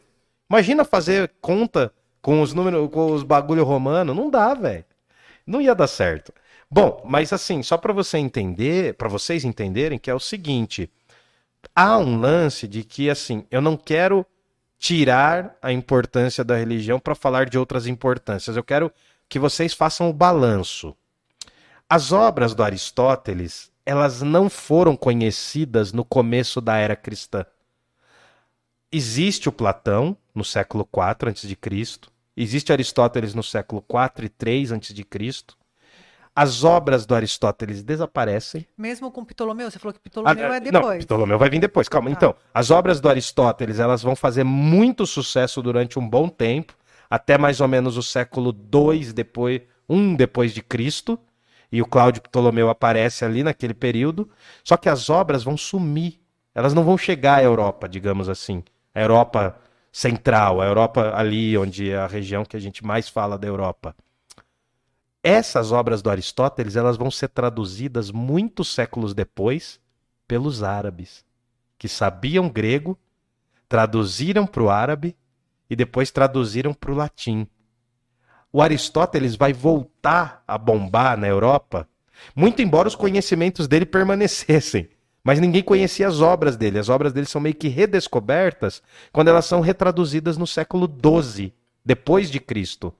Então, por isso que eu falei que o tempo da filosofia é muito diferente do nosso tempo. Sim. Porque vamos supor que daqui 20 anos alguém descubra um outro discípulo do Platão que ninguém tinha achado. Descubra mesmo arquivos, documentos. Pode existir, cara, pode existir. A gente pode inventar também? Olha, tem muita gente que inventa, tem muita gente que inventa, tem, tem escritores que brincam com essa coisa de inventar filósofos. O Jorge Luiz Borges, que é um escritor argentino, uhum. ele, ele inventava autores. Ele falava, fulano escreveu tal coisa. Mas para não dispersar, porque o Murilinho vai ficar bravo, o que que acontece? A noção de cosmo para o Aristóteles é muito diferente. Por quê? A noção de mundo também era diferente. O Aristóteles viajou muito, mas ele conhecia basicamente o quê? Mundo grego, algumas regiões do norte da África e algumas regiões ali de onde hoje é a Itália. Ele viajou muito, mas ele não tinha noção de que o tamanho do mundo era muito maior. Para Aristóteles, o mundo era maior e menor ao mesmo tempo. Ele não tinha descoberto que. Não sabia que existia o continente americano, não, não sabia que existia o extremo oriente, digamos assim. Então, a noção de mundo era outra também. O que, que acontece? Esse sistema aristotélico-ptolomaico, que vai falar que o universo é finito, que o planeta está no centro, que a Terra não gira e os planetas giram em torno dele, vai ser muito apoiado pelo cristianismo pelo cristianismo primitivo, principalmente. O primeiro cristianismo. Vai apoiar pra caramba. Vai falar, ó, na Bíblia tá falando que o sol gira em torno da Terra. Então, se alguém falar que é diferente. Tudo isso baseado em Josué lá, a suvaqueira. Sim, sim. Baseado nele. Isso durou por muitos séculos até chegar o Copérnico, e aí eu entro na questão do Tales. O Copérnico, ele não vai tirar isso aqui da roda, da, do, da cabeça, do zero. Ele não vai inventar o outro sistema que eu vou falar agora. O Copérnico ele vai se se basear num cara pouquíssimo conhecido chamado Aristarco, da cidade de Samos. O Aristarco tinha uma teoria de que o Sol não girava em torno da Terra, era o contrário. Era a Terra que girava em torno do Sol. E aí surge a ideia do heliocentrismo. Por que hélio? Não é o gás hélio. Na mitologia grega, Hélios é o deus do Sol. É a representação do deus Sol. Assim como Apolo é a representação do Sol. O modelo, aí aqui é bom porque essa nota é uma representação de uma nota polonesa que existia antes do euro. Ela mostra pra gente o Sol no meinho e o planeta Terra nas quatro posições extremas aqui, ó. Tá bom? Ela mostra isso e aqui são mil slots do Banco da Polônia homenageando o nosso querido Copérnico. Tá bom? Copérnico. Isso, agora faz sentido. Aí. Olha o sol no meio. Solzinho no meio. As quatro, os Tem um quatro, Eu tenho símbolo feminino e é, eu- masculino eu, aqui. ia fazer essa pergunta. Sim. Por Desculpa, que então. essa. porque nós envolvemos os signos. E também nós envolvemos outros símbolos. O Copérnico, então, foi um grande João Bidu da época. Não, dele. foi muito melhor do que isso, não. Qual Porque era o signo do Copérnico? Não, o que acontece? Quando o Copérnico desenvolve essas teorias, a coisa ainda estava engatinhando, a ciência ainda era uma coisa muito perseguida. A ciência, tal como a gente vai entender com Isaac Newton, por exemplo. O Copérnico, ó, vamos lá, pega um raciocínio. O Copérnico, ele vai absorver a teoria de Aristarco de Samos, que era um filósofo grego, pouquíssima gente conhecia, que vai falar que existe a ideia do heliocentrismo, de que o Sol é o centro e os planetas giram em torno. Essa teoria do Copérnico também já não vale mais. Vou explicar por quê. Antes de eu explicar por quê, a gente tem que dar um crédito a uma mulher que aparece na história. Ah, finalmente. A primeira matemática que se tem relatos é do século IV depois de Cristo e ela se chama Hipátia. Nasceu em Alexandria, que era um ambiente. Diga, diga, quer perguntar? Ou se abaixa um pouquinho o seu Ah, tá. microfone aí. Ah, Tá tá. tampando muito seu rosto. Ah, não, mas eu sou feio, pode. Não é, não. Enfim, melhorou? Melhorou? Melhorou, tá, Tá. bonito. O que que acontece? Hipátia é considerada uma filósofa, uma matemática e uma astrônoma. Ela está no meu livro de Mulheres da História para crianças. Ela é do século. IV. Primeira. Então, ela é do século IV depois de Cristo.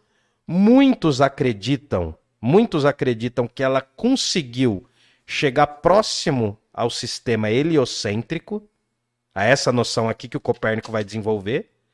Teriam, dizem, né, que ela presenciou aí o incêndio da biblioteca de Alexandria, e tal. E o final da vida dela é trágico. Por ela ser filósofa e não querer casar, ela vai ser apedrejada dentro de uma igreja. Putz. É o que se tem relatos. Eu vou dar uma dica. Existe um filme da Hipátia disponível no YouTube, de graça, chamado. Ah, opa, aqui, melhor? Melhor? Ah, eu ia falar pra você levantar só o puff. Ah, Isso. puf, puf, puf. Boa. Existe um filme, você vai depois daqui, você vai assistir. O filme se chama Agora, a. Biblioteca de Alexandria. Vai estar num canal gospel. Vai estar num canal. Infelizmente está num canal gospel e dublado. Alguém faz download, coloca no canal do Toninho do Diabo, por favor, que eu me recuso. É, não. vai vir aqui, né? O Toninho do Diabo. É, vai vir aqui, o Toninho do Diabo. Aguardem. Não, mas não devia ter falado pra Ah, ficar tem que fazer surpresa. propaganda, É, enfim, semana que vem vem um guitarrista aqui, o André, que vai ser pancada. A gente vai ser rock and roll terça-feira. Foco, foco. Bom, Boa, o Tainá, que que boa. acontece? Hipátia de Alexandria é uma mulher menosprezada até os dias de hoje, porque ah, ultimamente vem se falando muito mais dela. Sim, ensinando para crianças, tem Sim. na literatura infantil, inclusive. Então, porque a filosofia é um ambiente muito masculino, né? É um ambiente em que as mulheres foram proibidas de filosofar. A Hipátia, ela não queria muito essa parada de casar e sedular. O negócio dela era estudar. Dizem que ela fundou uma escola de filosofia em Alexandria. Só que ela foi perseguida por ser uma pessoa que criticava, implicitamente, né? Ela criticava a sociedade dali. Porque ela representava uma mulher no momento em que quem está surgindo são os padres. Os pais da igreja, inclusive. Um século depois, quem aparece é Agostinho de Hipona, não é Agostinho Carrara. O Agostinho de Hipona é o que vai se tornar Santo Agostinho. Tá bom? Então, só um dado, eu não vou trazer muito ela aqui, mas tem Hipátia de Alexandria. Vamos voltar lá. Não, vamos adiantar.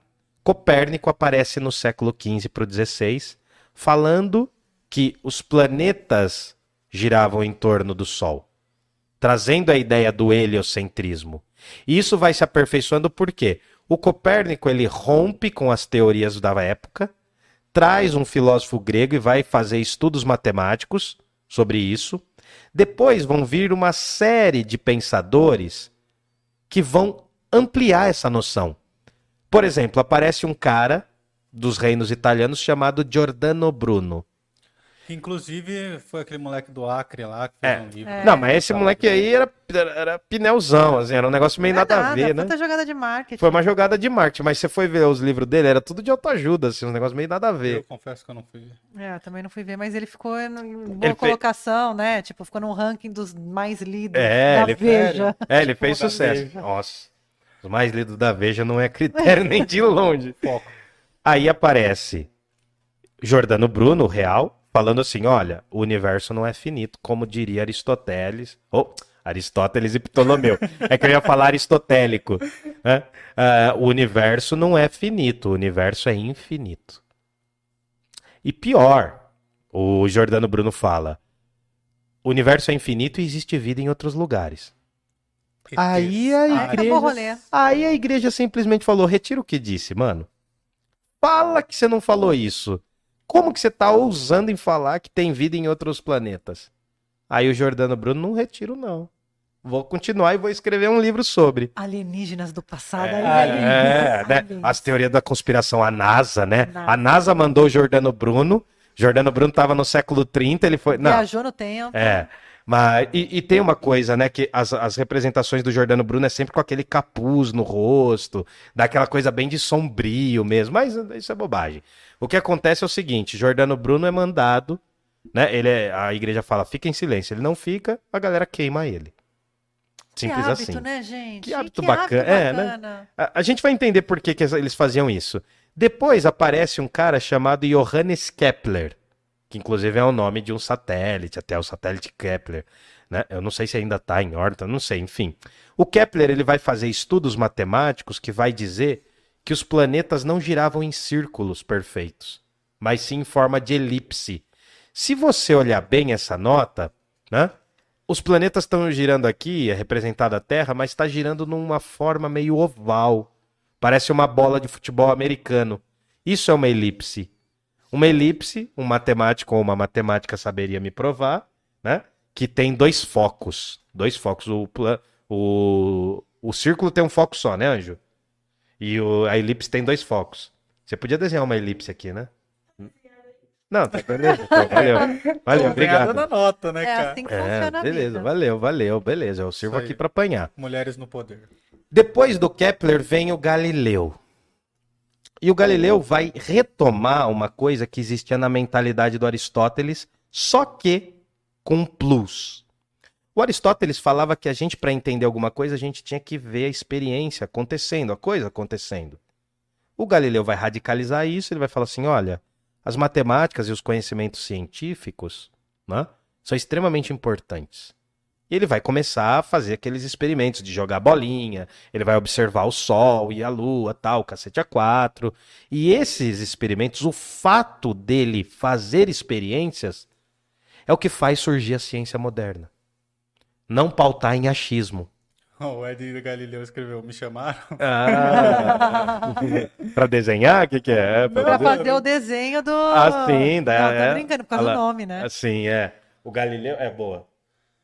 Galileu Você entendeu? Sim, sim, agora Galileu. peguei, peguei, Galileu. Galileu? Galileu, Galileu. Enfim, aí o que acontece? Galileu seria um Aristóteles do mundo moderno.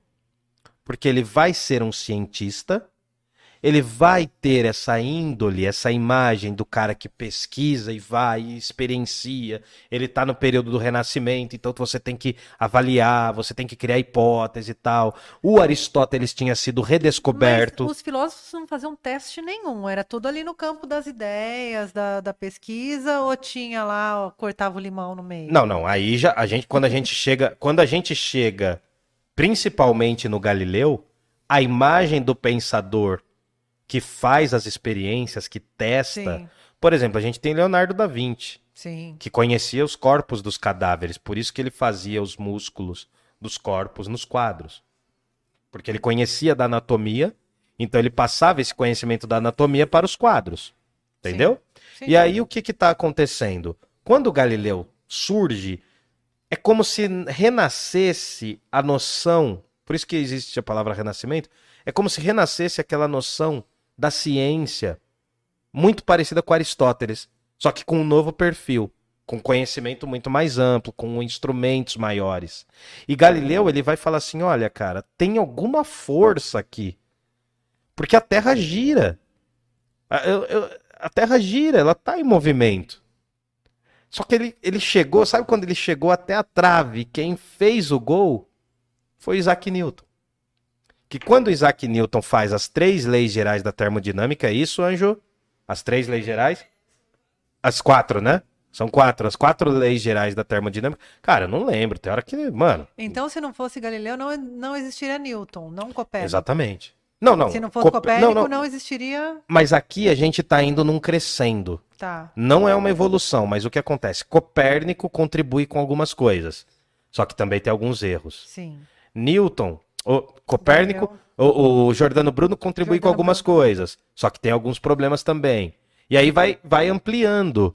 Quando chega no Isaac Newton, a própria. Ele catalisou tudo que deu Isso. certo. Pingou na frente do gol E pra é ele. isso, ele, fe- ele, ele chutou, mas não Foi o foi, na banheira. barriga. Não, mas, né, do. Do... Maradona. Não, e do, não, mas o gol, o gol famoso de barriga é do Maradona, mas também tem do Renato Gaúcho no, Ah, Fla- no. Fluminense. Renato Gaúcho. Eu tô falando porque meu pai é Fluminense, ele torce pro Fluminense. Pra quê? Vamos lá, Ó, Jordano é, Bruno, um foco, time é- Newton. Não, foco nada, a gente tá num podcast, não precisa ter foco, as pessoas vão entendendo aí. Não, a gente não pode meter Renato Gaúcho nesse momento da conversa. É A verdade. gente tá numa crescente na evolução. É, é, daí a gente evolui, né? Tipo, não. Não, Renato Gaúcho, se quiser aparecer aqui, pode vir. É, um abraço. O que acontece? Eu ia falar uma bobagem Eu ia falar, grande. traz a filha pro Murilo, mas não é bom, né? Não, Não, eu- ia falar uma outra bobagem. Pior ainda, mas enfim. O que que acontece? Quando eu chego no Isaac Newton, a própria noção de ciência já é mais respeitada. Então Newton, ele e, e o Newton foi um grande teólogo, não sei se vocês sabem, né? O Newton foi teólogo, ele não fa... o que ele falou de ciência foi muito menor do que ele falou de religião. Só que as obras que ele falava de religião tem aí umas teorias da conspiração, que ele era Rosa Cruz, que ele era maçom. Pode ser também, o problema não é esse. Mas o, o Newton, o Isaac Newton, que a gente baseia até hoje a ciência contemporânea nele, né, a- as questões da, da física, por mais que tenha surgido o Einstein, o Stephen Hawking e tal, e, e todos os outros pensadores do século XX, tá, Marie Curie e tal, enfim, o Newton ainda é muito importante porque ele é o modelo da física que a gente utiliza. Nós ainda vivemos uma sociedade newtoniana nesse Ele não foi sentido. superado ainda. Não é que ele não foi, ele não foi esgotado. Esgotado. É- tá. é- é mais do que pa- é uma superado. palavra. É uma palavra mais interessante. Por quê? Conforme vai mudando, então, Aristóteles, nos dias de hoje, foi esgotado. Tá. Não dá para voltar no modelo aristotélico ptolomaico. Só se você negar as evidências mais básicas.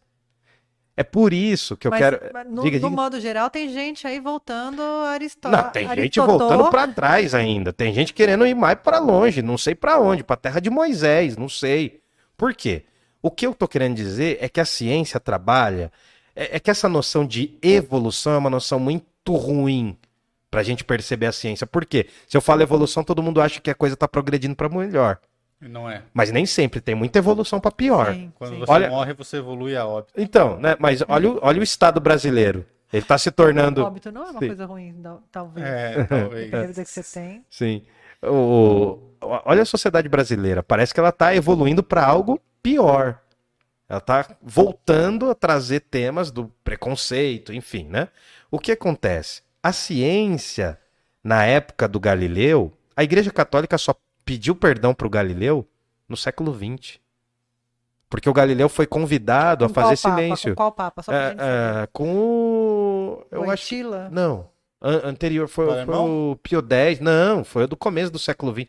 Eu acho que só. re- Não, minto. Acho que foi com o Carol Voitila. Wojtyla, não foi? Com o Papa João Paulo II. Porque eu acho que o perdão. recente isso. É, o perdão a Galileu. O pedido da igreja de perdão a Galileu foi em 1994, acho. Foi com, Verdade, com o que o Papa Fabri- Pop. O Hã? Fabrício. Foi com João Paulo II, João é. Paulo II. Por quê? O que que acontece? O Galileu, ele teve que fazer voto de silêncio. E ele sacou que se ele falasse o que ele estava falando, ele ia ser queimado igual o Jordano Bruno. Aí ele teve que vir a público e falar, ó, a Terra é plana. Ele teve que vir a público falar, a Terra é plana. É, não existe essa coisa do movimento, né? Aquela ideia de que os barcos, quando vão, somem no horizonte, eles caem. É isso aí. Existe borda da Terra, igual borda da da pizza. Ele teve que falar isso daí. Só que daí dizem que ele chegou no cantinho e falou assim.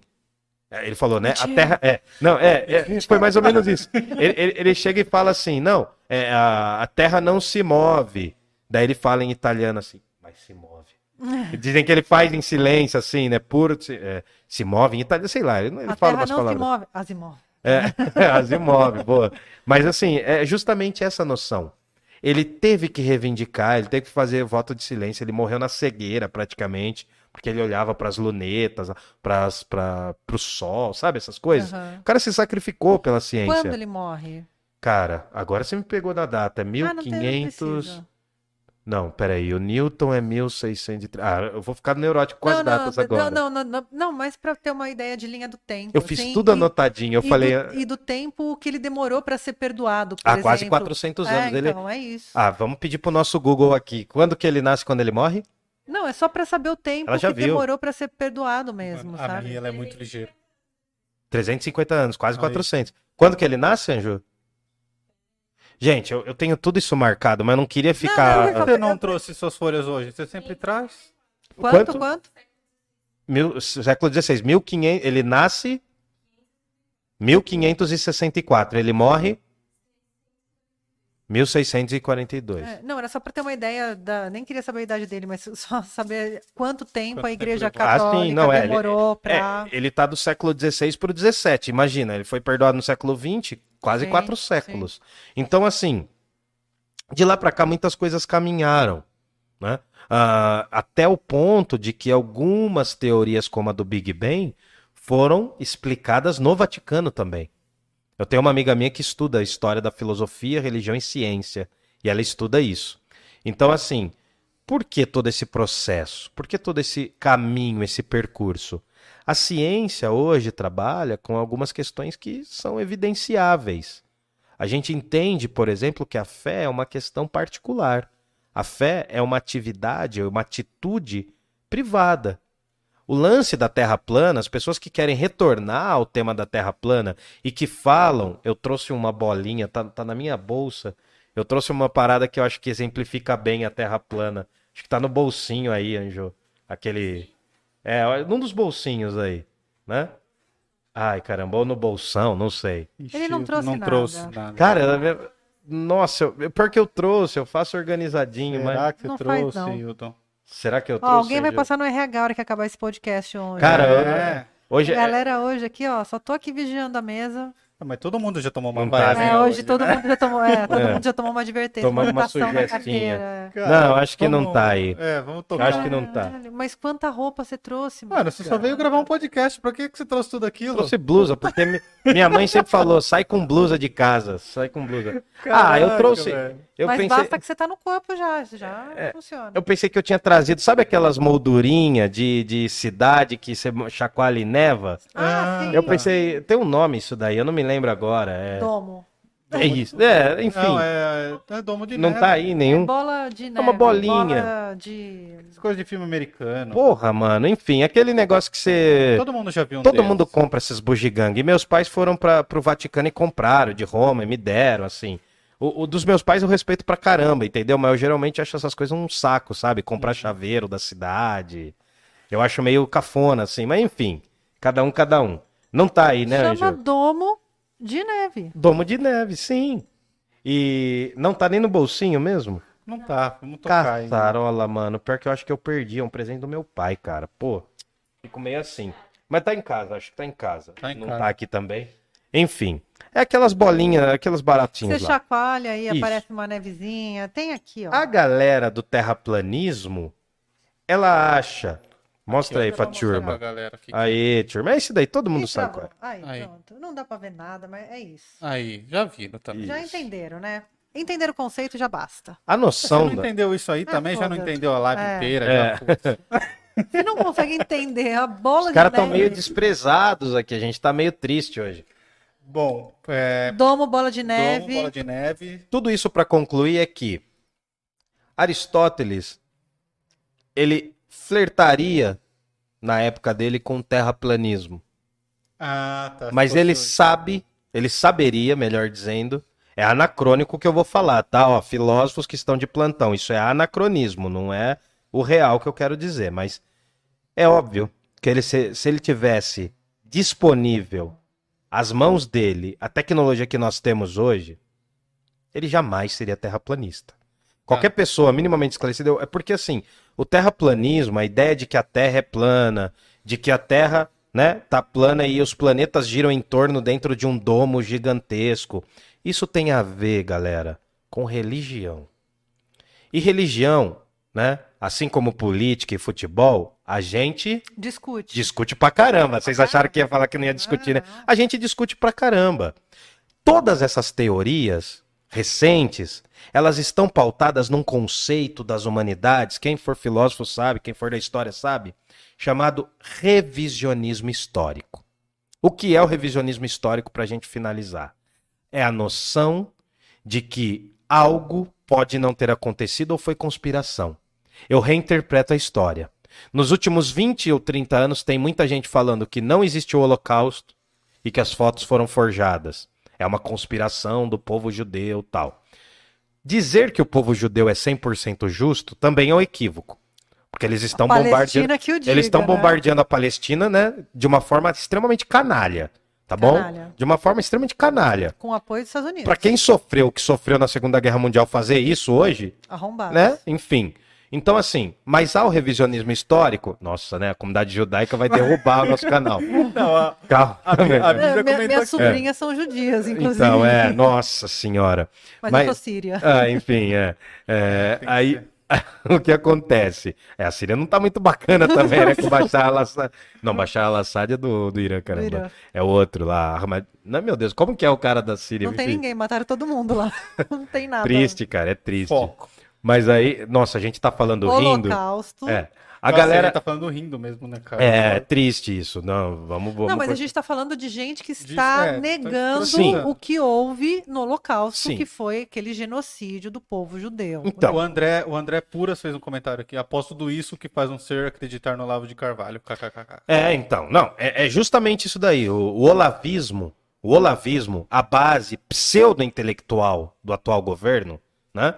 A- a- eu não vou nem discutir aqui os termos do Olavo, porque não é o, o, aqui, Ele é um não quesito. assunto, gente. ele é um Então, assunto. mas assim, vamos, vamos, vamos vir no que, que é o teórico.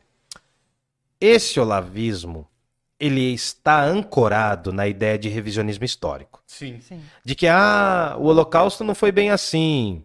A A, outra coisa, a escravidão não existiu. Né? Eu já vi gente falando que a escravidão não foi assim porque negros escravizavam negros. Olha isso, mano. Olha que absurdo. Né? Então, esse revisionismo histórico, ele está em voga nos últimos 30 anos e ele tem uma carga de conspiração. É por isso que é muito fácil falar que a NASA tem um plano para dominar o mundo, É- que é o globalismo Ficar naquela coisa do homem não pisou na lua, foi tudo uma Isso, farsa da NASA. isso. Você já pega uma coisa que existia ali pequenininho. Fa- Isso, Tá falar. Por exemplo, né? a- A gente sabe que teve gente aí que até conseguiu se eleger falando de uma certa ursal, né? Ursal. Não Como se- conseguiu, mas. Não, não. Não, o, conseguiu. se não, con- o outro sim. É. O quem não conseguiu foi o Daciolo, mas a, a neurose é comum entre o Daciolo e o Bolsonaro, a Ah, neurose é essa igual. Ai, olha, o eu, eu penso no Daciolo hoje, penso saudade daquilo que não vivemos. É, não, nossa. Ô, Daciolo. cara, se achar que até o Daciolo... É que a gente tá muito desesperado. Mas, enfim, né? O que que acontece? Essas pseudoteorias, né? Essa noção de o globalismo... O- outra coisa muito engraçada também, ai, de que o comunismo vai tomar o Brasil. Cara, tem meia dúzia de comunistas no Brasil hoje de verdade. Não, e desde Tá, 64, mas- é, se fala do muito isso. comunismo que não existe. Então, todas essas teorias eu usaria para provocar aí a nem, eu não sei se ele vai ouvir, mas para provocar eu usaria o que o Horkheimer, um filósofo que os olavistas odeiam, uma- o Horkheimer e o Adorno, que são dois filósofos Aham. alemães do século XX, de ascendência judaica, chamariam de panaceias, que é o placebo. Aham. É aquele remédio que não tem nenhum fator, você toma para acreditar. Por quê? Todas essas teorias englobam a noção de que tudo é conspiratório, menos eles. É, Menos eles, eles nunca são conspiração. É a conspiração. Tudo- é, né? conspiração. Existe uma conspiração do comunismo, existe uma conspiração do, do, do globalismo, existe uma conspiração da NASA querendo que você não saiba. Você me mandou, eu não tinha visto, cara. Os caras usando capa é, falar a, a zoeira de os caras usarem capacete de alumínio Pra não ter a mente controlada. pra não ter pela a mente NASA. controlada pela Ai, NASA. põe um bombril na antena. Então, é, Porque eu queria fazer hoje todo mundo com chapéu de alumínio. E por que É. a Porque gente não tá assim hoje? Ah, porque não deu A tempo. gente de pode estar numa outra. Ah, Mas aí, o que que acontece? Essas Isso é teorias, essas teorias, porque assim, infelizmente, infelizmente, eu vou concluir aqui, infelizmente, a gente tem que fazer um discurso enaltecendo a ciência, porque a gente sabe que a ciência também cometeu milhares de erros. sim. A gente sabe que a ciência é tão indigna quanto muitas religiões. Tem problemas como muitas religiões. A bomba H é um triunfo da ciência. A bomba de Hiroshima é um triunfo da ciência. Mas é, as pessoas ainda que defendem que não houve a escravidão da forma que houve, pegam fatos como é, negros já escravizavam negros, Sim. aí tiram de contexto, né, e transformam isso do português nunca pisou na África. Isso, e vira o racismo reverso. É, e aí pegam também é, a questão do, do branqueamento, né, da eugenia como um, com apoio científico na época, para justificar que a ciência erra. Então você pega pequenas É. coisas para embasar uma nova, uma nova, um Esse novo é o Brasil contexto. paralelo, É, velho. É uma isso. gambiarra Não faz, não faz propaganda não, cara, É. é perigoso. É. Nossa. Pegando o gancho que a Taina trouxe, é um best-seller. Eu não costumo recomendar best-seller. A Bíblia é um best-seller também, mas enfim. É o a Bíblia é o best-seller, é o, é o livro mais vendido do mundo. Mas eu queria muito trazer uma noção de ciência menos carrancuda e mais próxima das pessoas com um best-seller. Esse aí seria o novo mundo de Sofia? Cara, eu assim, eu acho esse livro, eu subestimei muito esse livro quando ele bombou. Até que eu ganhei esse livro e eu fui lê-lo. Ele é muito importante, primeiro, para a gente quebrar as nossas noções de teoria da evolução. Essa coisa de que o homem veio do macaco. É, a primeira coisa que você fala quando alguém. Você fala da teoria da evolução, eles falam assim, mas por que, que existe macaco hoje? Daí eu já responderia assim, não sei, mas existe burro, tô falando com um, né?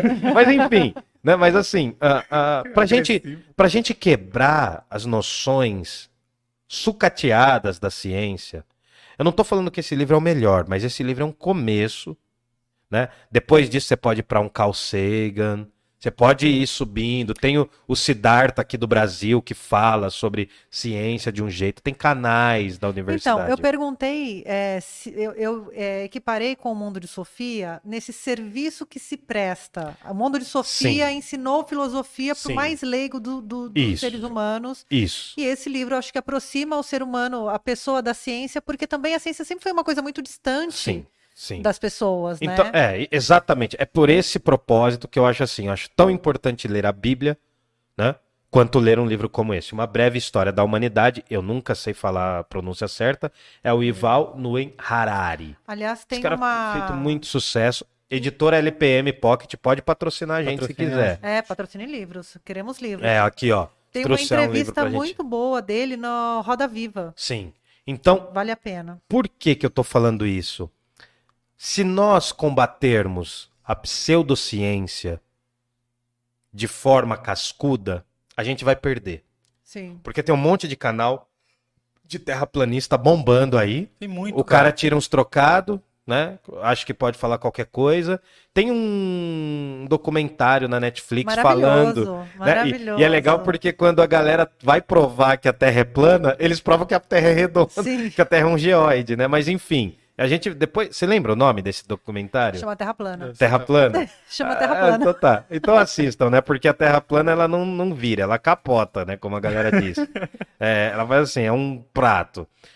Por que, que a gente fez isso hoje aqui? E enganou vocês perguntando se o Aristóteles seria terraplanista. Pra cortar um limão. Pra cortar um limão aqui que a gente vai fazer uma Tem caipirinha. tequila aí? Oi, meu Deus, calma, pinguço. Tem Por que, que a gente, por que, que a gente fez isso? Para mostrar que o conhecimento científico não é o único conhecimento do mundo, só que ele ajuda muito. É trazer essas, essas questões para perto das pessoas. Porque de um pulo só você vai da terraplanice, que eu, eu chamo de terraplanice porque é que nem uma idiotice. Você vai da terraplanice para o negacionismo a da escravidão, para o racismo reverso. Você entendeu que vem, Sim. vem numa carreta de lixo? É um, Vê- é um pacote, né? É, é, Porque é- as pessoas estão habituadas com pacotes e prateleiras. Assim, quando Sim. fala, ah, não, eu sou, fa- eu sou progressista, ah, você é comunista, abortista. É, entendeu? lá, É lá, lá, lá. igual caixa de bombom, né? É. Você Escolhe uma é. e vem tudo Ou Vem junto. é tudo, Nestlé, é. Lacta, o garoto. Vem aquele, vem aquele chocolate ruim que você não come, que infelizmente a mãe sempre come no final. Coitada, a mãe, as mães sempre é- sofrem. geralmente é o Caribe, que eu É, adoro, que é o de enfim. Nossa, eu detesto banana, mas enfim. Ah, Aí o que acontece? Tudo isso para reafirmar o caráter, a gente sabe, nós vivemos o século XX, a gente sabe que a ciência não é flor que se cheira. A ciência pode estar a serviço, se ela for descontextualizada, ela pode estar a serviço do mal. Mas daí para você vir a negar a vacina, Sim. a- o argumento de falar que não vai tomar a vacina porque ela é da China, mano, tudo que você tem na sua casa é da China, irmão. Não, e eu Se eles quisessem investigar a porcaria da vida de um, de um tio, de uma tia que tá ali num canto, eles não iam investigar. Pô, mano. Mas aí eles fazem uso também é, da. Eu, por exemplo, sempre fui uma pessoa que critiquei a indústria farmacêutica. Por exemplo, com as minhas razões, com as razões que eu enxergo o mundo. Ter que defender vacina, que é muito óbvio, Sim. é, é quase uma contradição das coisas, sabe? Mas assim, é óbvio que a gente vai defender vacina. É, a, gente, né? a gente critica, né, Tainan? A gente critica o uso excessivo de remédios. Sim, sim, sim. A gente critica o fato de que uma farmácia é uma biqueira legalizada. Sim, sim, sim. A farmácia é uma biqueira Chama legalizada. drogaria, né? É Sim, drogaria, sim. É mano. Mas aí avó entra é, a noção Bom, de enfim. droga, de fármaco, exato. Mas E a gente vai falar de droga aqui também, uma, um Vai, vai. episódios do Clube. vai, Quero vai, três. Vai. Vai, enfim, mas a, a ideia é justamente essa. A gente queria trazer hoje aqui com um tema sensacionalista, segurar a turma para explicar o seguinte: a ciência ela matou muito, assim como todas as religiões grandiosas aí que tem no caminho da história da humanidade. Só que a ciência ela proporciona é, é muito duro falar isso, porque eu faço muitas críticas ao conhecimento científico, mas a ciência proporciona hoje, no século XXI, né? Ela proporciona o mínimo de humanismo, de uma noção de que todo o planeta se movimentou para descolar uma vacina. Sim. Todo o planeta, cara. Era pra gente ter uma vacina 100% nacional, desenvolvida desde o começo, cara. Tem que incentivar a pesquisa nesse país. O Brasil não vai. Agora é o momento que você pode fazer até o clique, ó. O Brasil não vai melhorar com legalização de porte de arma, de posse de arma. Isso é coisa de neurótico. Isso é coisa de doente mental, velho. É coisa de A grande questão, mano, a grande questão, você pega aí, cara, é, é muito simples, velho. O estudo e a pesquisa sendo levados a sério. Levados a sério. As regiões do mundo que desenvolveram as pesquisas, ao invés de ficar dando ouvido para certos idiotas, desenvolveram a vacina e estão vendendo pra gente. Era pra gente estar fazendo isso Sim.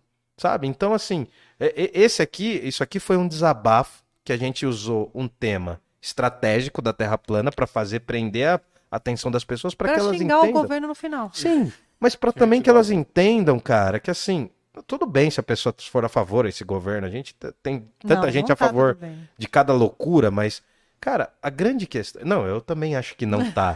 mas eu parto da noção democrática. Apesar de eu ser um anarquista, eu parto de uma noção democrática. De que as pessoas podem defender o oposto ao meu. Mas, cara, chamar de vacina, mano. A primeira coisa que é é ser burro. Mas viu, tá chamando, mas tá tomando vacina escondido. Sim, né? sim, tá, lá- tá todo mundo, todo tá- mundo quer a vacina, mano. Vacina geral. Então, assim, a noção, infelizmente, hoje, a gente tem que dizer que a ciência é, é- é humanista. Assim como o atual Papa tem muitos defeitos, mas ele é um dos líderes mais humanistas que tem, em comparação ao resto do que a gente tá vendo. Sim. Da, da caçamba de, de, de basculho que vem de lixo, entende? Basculho. É, de, de tranqueira, Copiou o. Gil do, do BBB. É mesmo? É, ele mandou um basculho. É, um basculho, cara. Vem, cara, vem um negócio que me constrange, porque assim, a primeira, e eu vou terminar com isso. A primeira matéria que eu tive na universidade, lá em 2007, foi justamente um pensamento crítico em relação à ciência. E aí a gente tem que defender as coisas mais óbvias, cara. Sabe, você vê, você vê pessoas assim ao redor do mundo tendo que tomar detergente achando que isso ajuda. Mano, é loucura. Então, assim, estude, leia. Se você é minimamente esclarecido ou esclarecida, vá ler um livro. Antes de ficar dispersando informação no WhatsApp, eu recebo tanta coisa, vocês não têm ideia. Eu não sei se vocês recebem, mas eu recebo tanta fake news ainda. Eu mudei de telefone, É, enfim. número e aparelho. Então, leia um livro. Você pode até não concordar com tudo que está no livro, mas o seu tempo vai ser gasto de forma melhor. A, a Terra plana é um equívoco, né? Um equívoco feliz aí para algumas pessoas. E assim, Aristóteles é muito maior do que isso. A filosofia também e o podcast também. É isso. Quero que a galera agora ajude a gente, dando like aí, se inscrevendo no canal, fazendo pix pra gente ou apoia-se. Fazendo Uma maneira perguntas. importante. Eu vou ler o chat aqui ainda, pode mandar perguntas se quiser, que ainda dá tempo. apoia.se arroba parla podcast, é isso? Isso, isso. Tem o QR Code aqui do lado, é só colocar a câmera do celular que vai direto. Pô, fortalece a gente, hein? Que a gente tá dando um trampo toda semana Porra, aí, tá, ó. tá, tem que A estudar. Tainá veio aqui porque ela tá vendo como que tá organizando a coisa aqui, ó. É, a Tainá Tudo pelo like, a gente tem também o nosso Pix, né? Que é o pix, arroba parlapodcast.com.br. Como? pix, arroba parlapodcast.com.br. Vai lá, gente, põe o dedinho, tira o escorpião do bolso, pelo amor dos Isso deuses, aí, que a gente tá trampando gente muito. lá, manda mensaginha lá que no próximo a gente vai falar o seu nome aqui também. E divulga o nosso trampo, divulga. E vamos combinar que vocês pagam mais caro pra assistir coisa pior. É verdade. Verdade. Obrigado. Bom, melhor argumento, melhor argumento. Quais Bom. são os nossos patrocinadores, Murilo? Calma aí, deixa eu só ler os Nossa, Tem perguntas, aqui. tem, tem, tem é, porque aí a gente vai encerrar se falar dos Ah, patrocinadores. tá. Quem que é alguém? A Milena comentou: Terras planistas furtaram o nosso globo de neve. Globo de neve, ela, ela acertou. Globo de Neve. É, Para os, pediu terra- a explicação do conceito. é, os terraplanistas fazem reunião, né, ao redor do planeta. Essa, aquelas brincadeiras. Enfim. Você já viu aquele argumento? Ai, é plano porque chama planeta. Se fosse redondo, chamava redondeta. Mas aí já é meme, já é meme. Aí já é meme. O Brasil virou um meme, né? O Brasil é um grande Tá meme. Thales aí. Trevisani escreveu: Freud chamaria de paranoia coletiva quando a gente estava Sim, falando lá. sim, isso. Quando a existência do sujeito é tão medíocre que é preciso elaborar uma conspiração coletiva para que eu possa culpar alguém. E É conspiração projeção. constante, exato. É bem freudiano. É, ele manja bastante de Freud. O sim. Lucas Valentim escreveu: Grande Hara- Harari. Vale a Grande. pena ler o Homo Deus também. Cara, foi ele que foi uma das pessoas que fez eu mudar essa visão sobre esse livro, sabia? Foi esse aluno meu, esse estudante. Pô, que legal, ele cara. leu isso daí no ensino médio, cara. Nossa, daí ele falava pra mim, eu falava, caramba, não vou ler. Mas daí ele me falou, daí eu acabei adquirindo o Olha, livro. Cara, tem um muito bom é troca, também. hein? Cara, é troca, Chama mano. Deus um Delírio, não sei se você já viu. Ah, Deus, eu um tenho. delírio, sim. Eu tenho sim. esse livro lá. É do, é muito do bom, né? bisneto do Darwin. É do bisneto do Darwin esse livro aí, se eu não me engano. É, não sei, mano. É, eu acho que sim.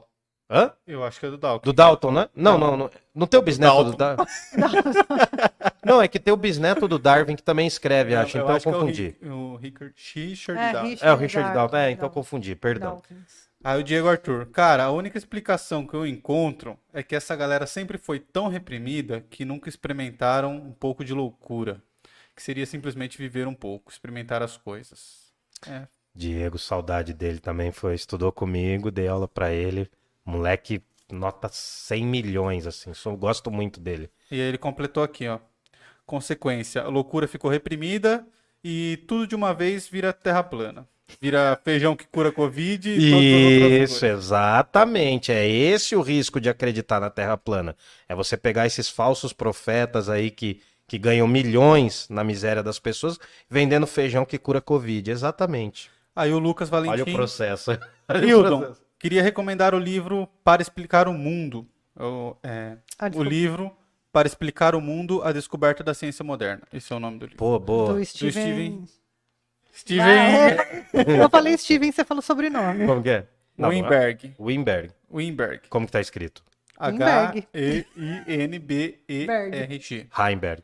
Heinberg. Acho que é- se for Alemanha, Heimberg. É do Steven Heinberg. Uhum. Fala muito sobre esse assunto que foi comentado. Ele aprofunda um pouco em física. Buenas, boa. Cara, é isso. Quero mandar um beijo pra todo mundo que chegou aqui no chat. Pô, agradeço, Que- galera. Inclusive, a avó do Murilo estava aqui, Minha avó, cara. presente. Avó é avó presente, sempre. Tudo bem.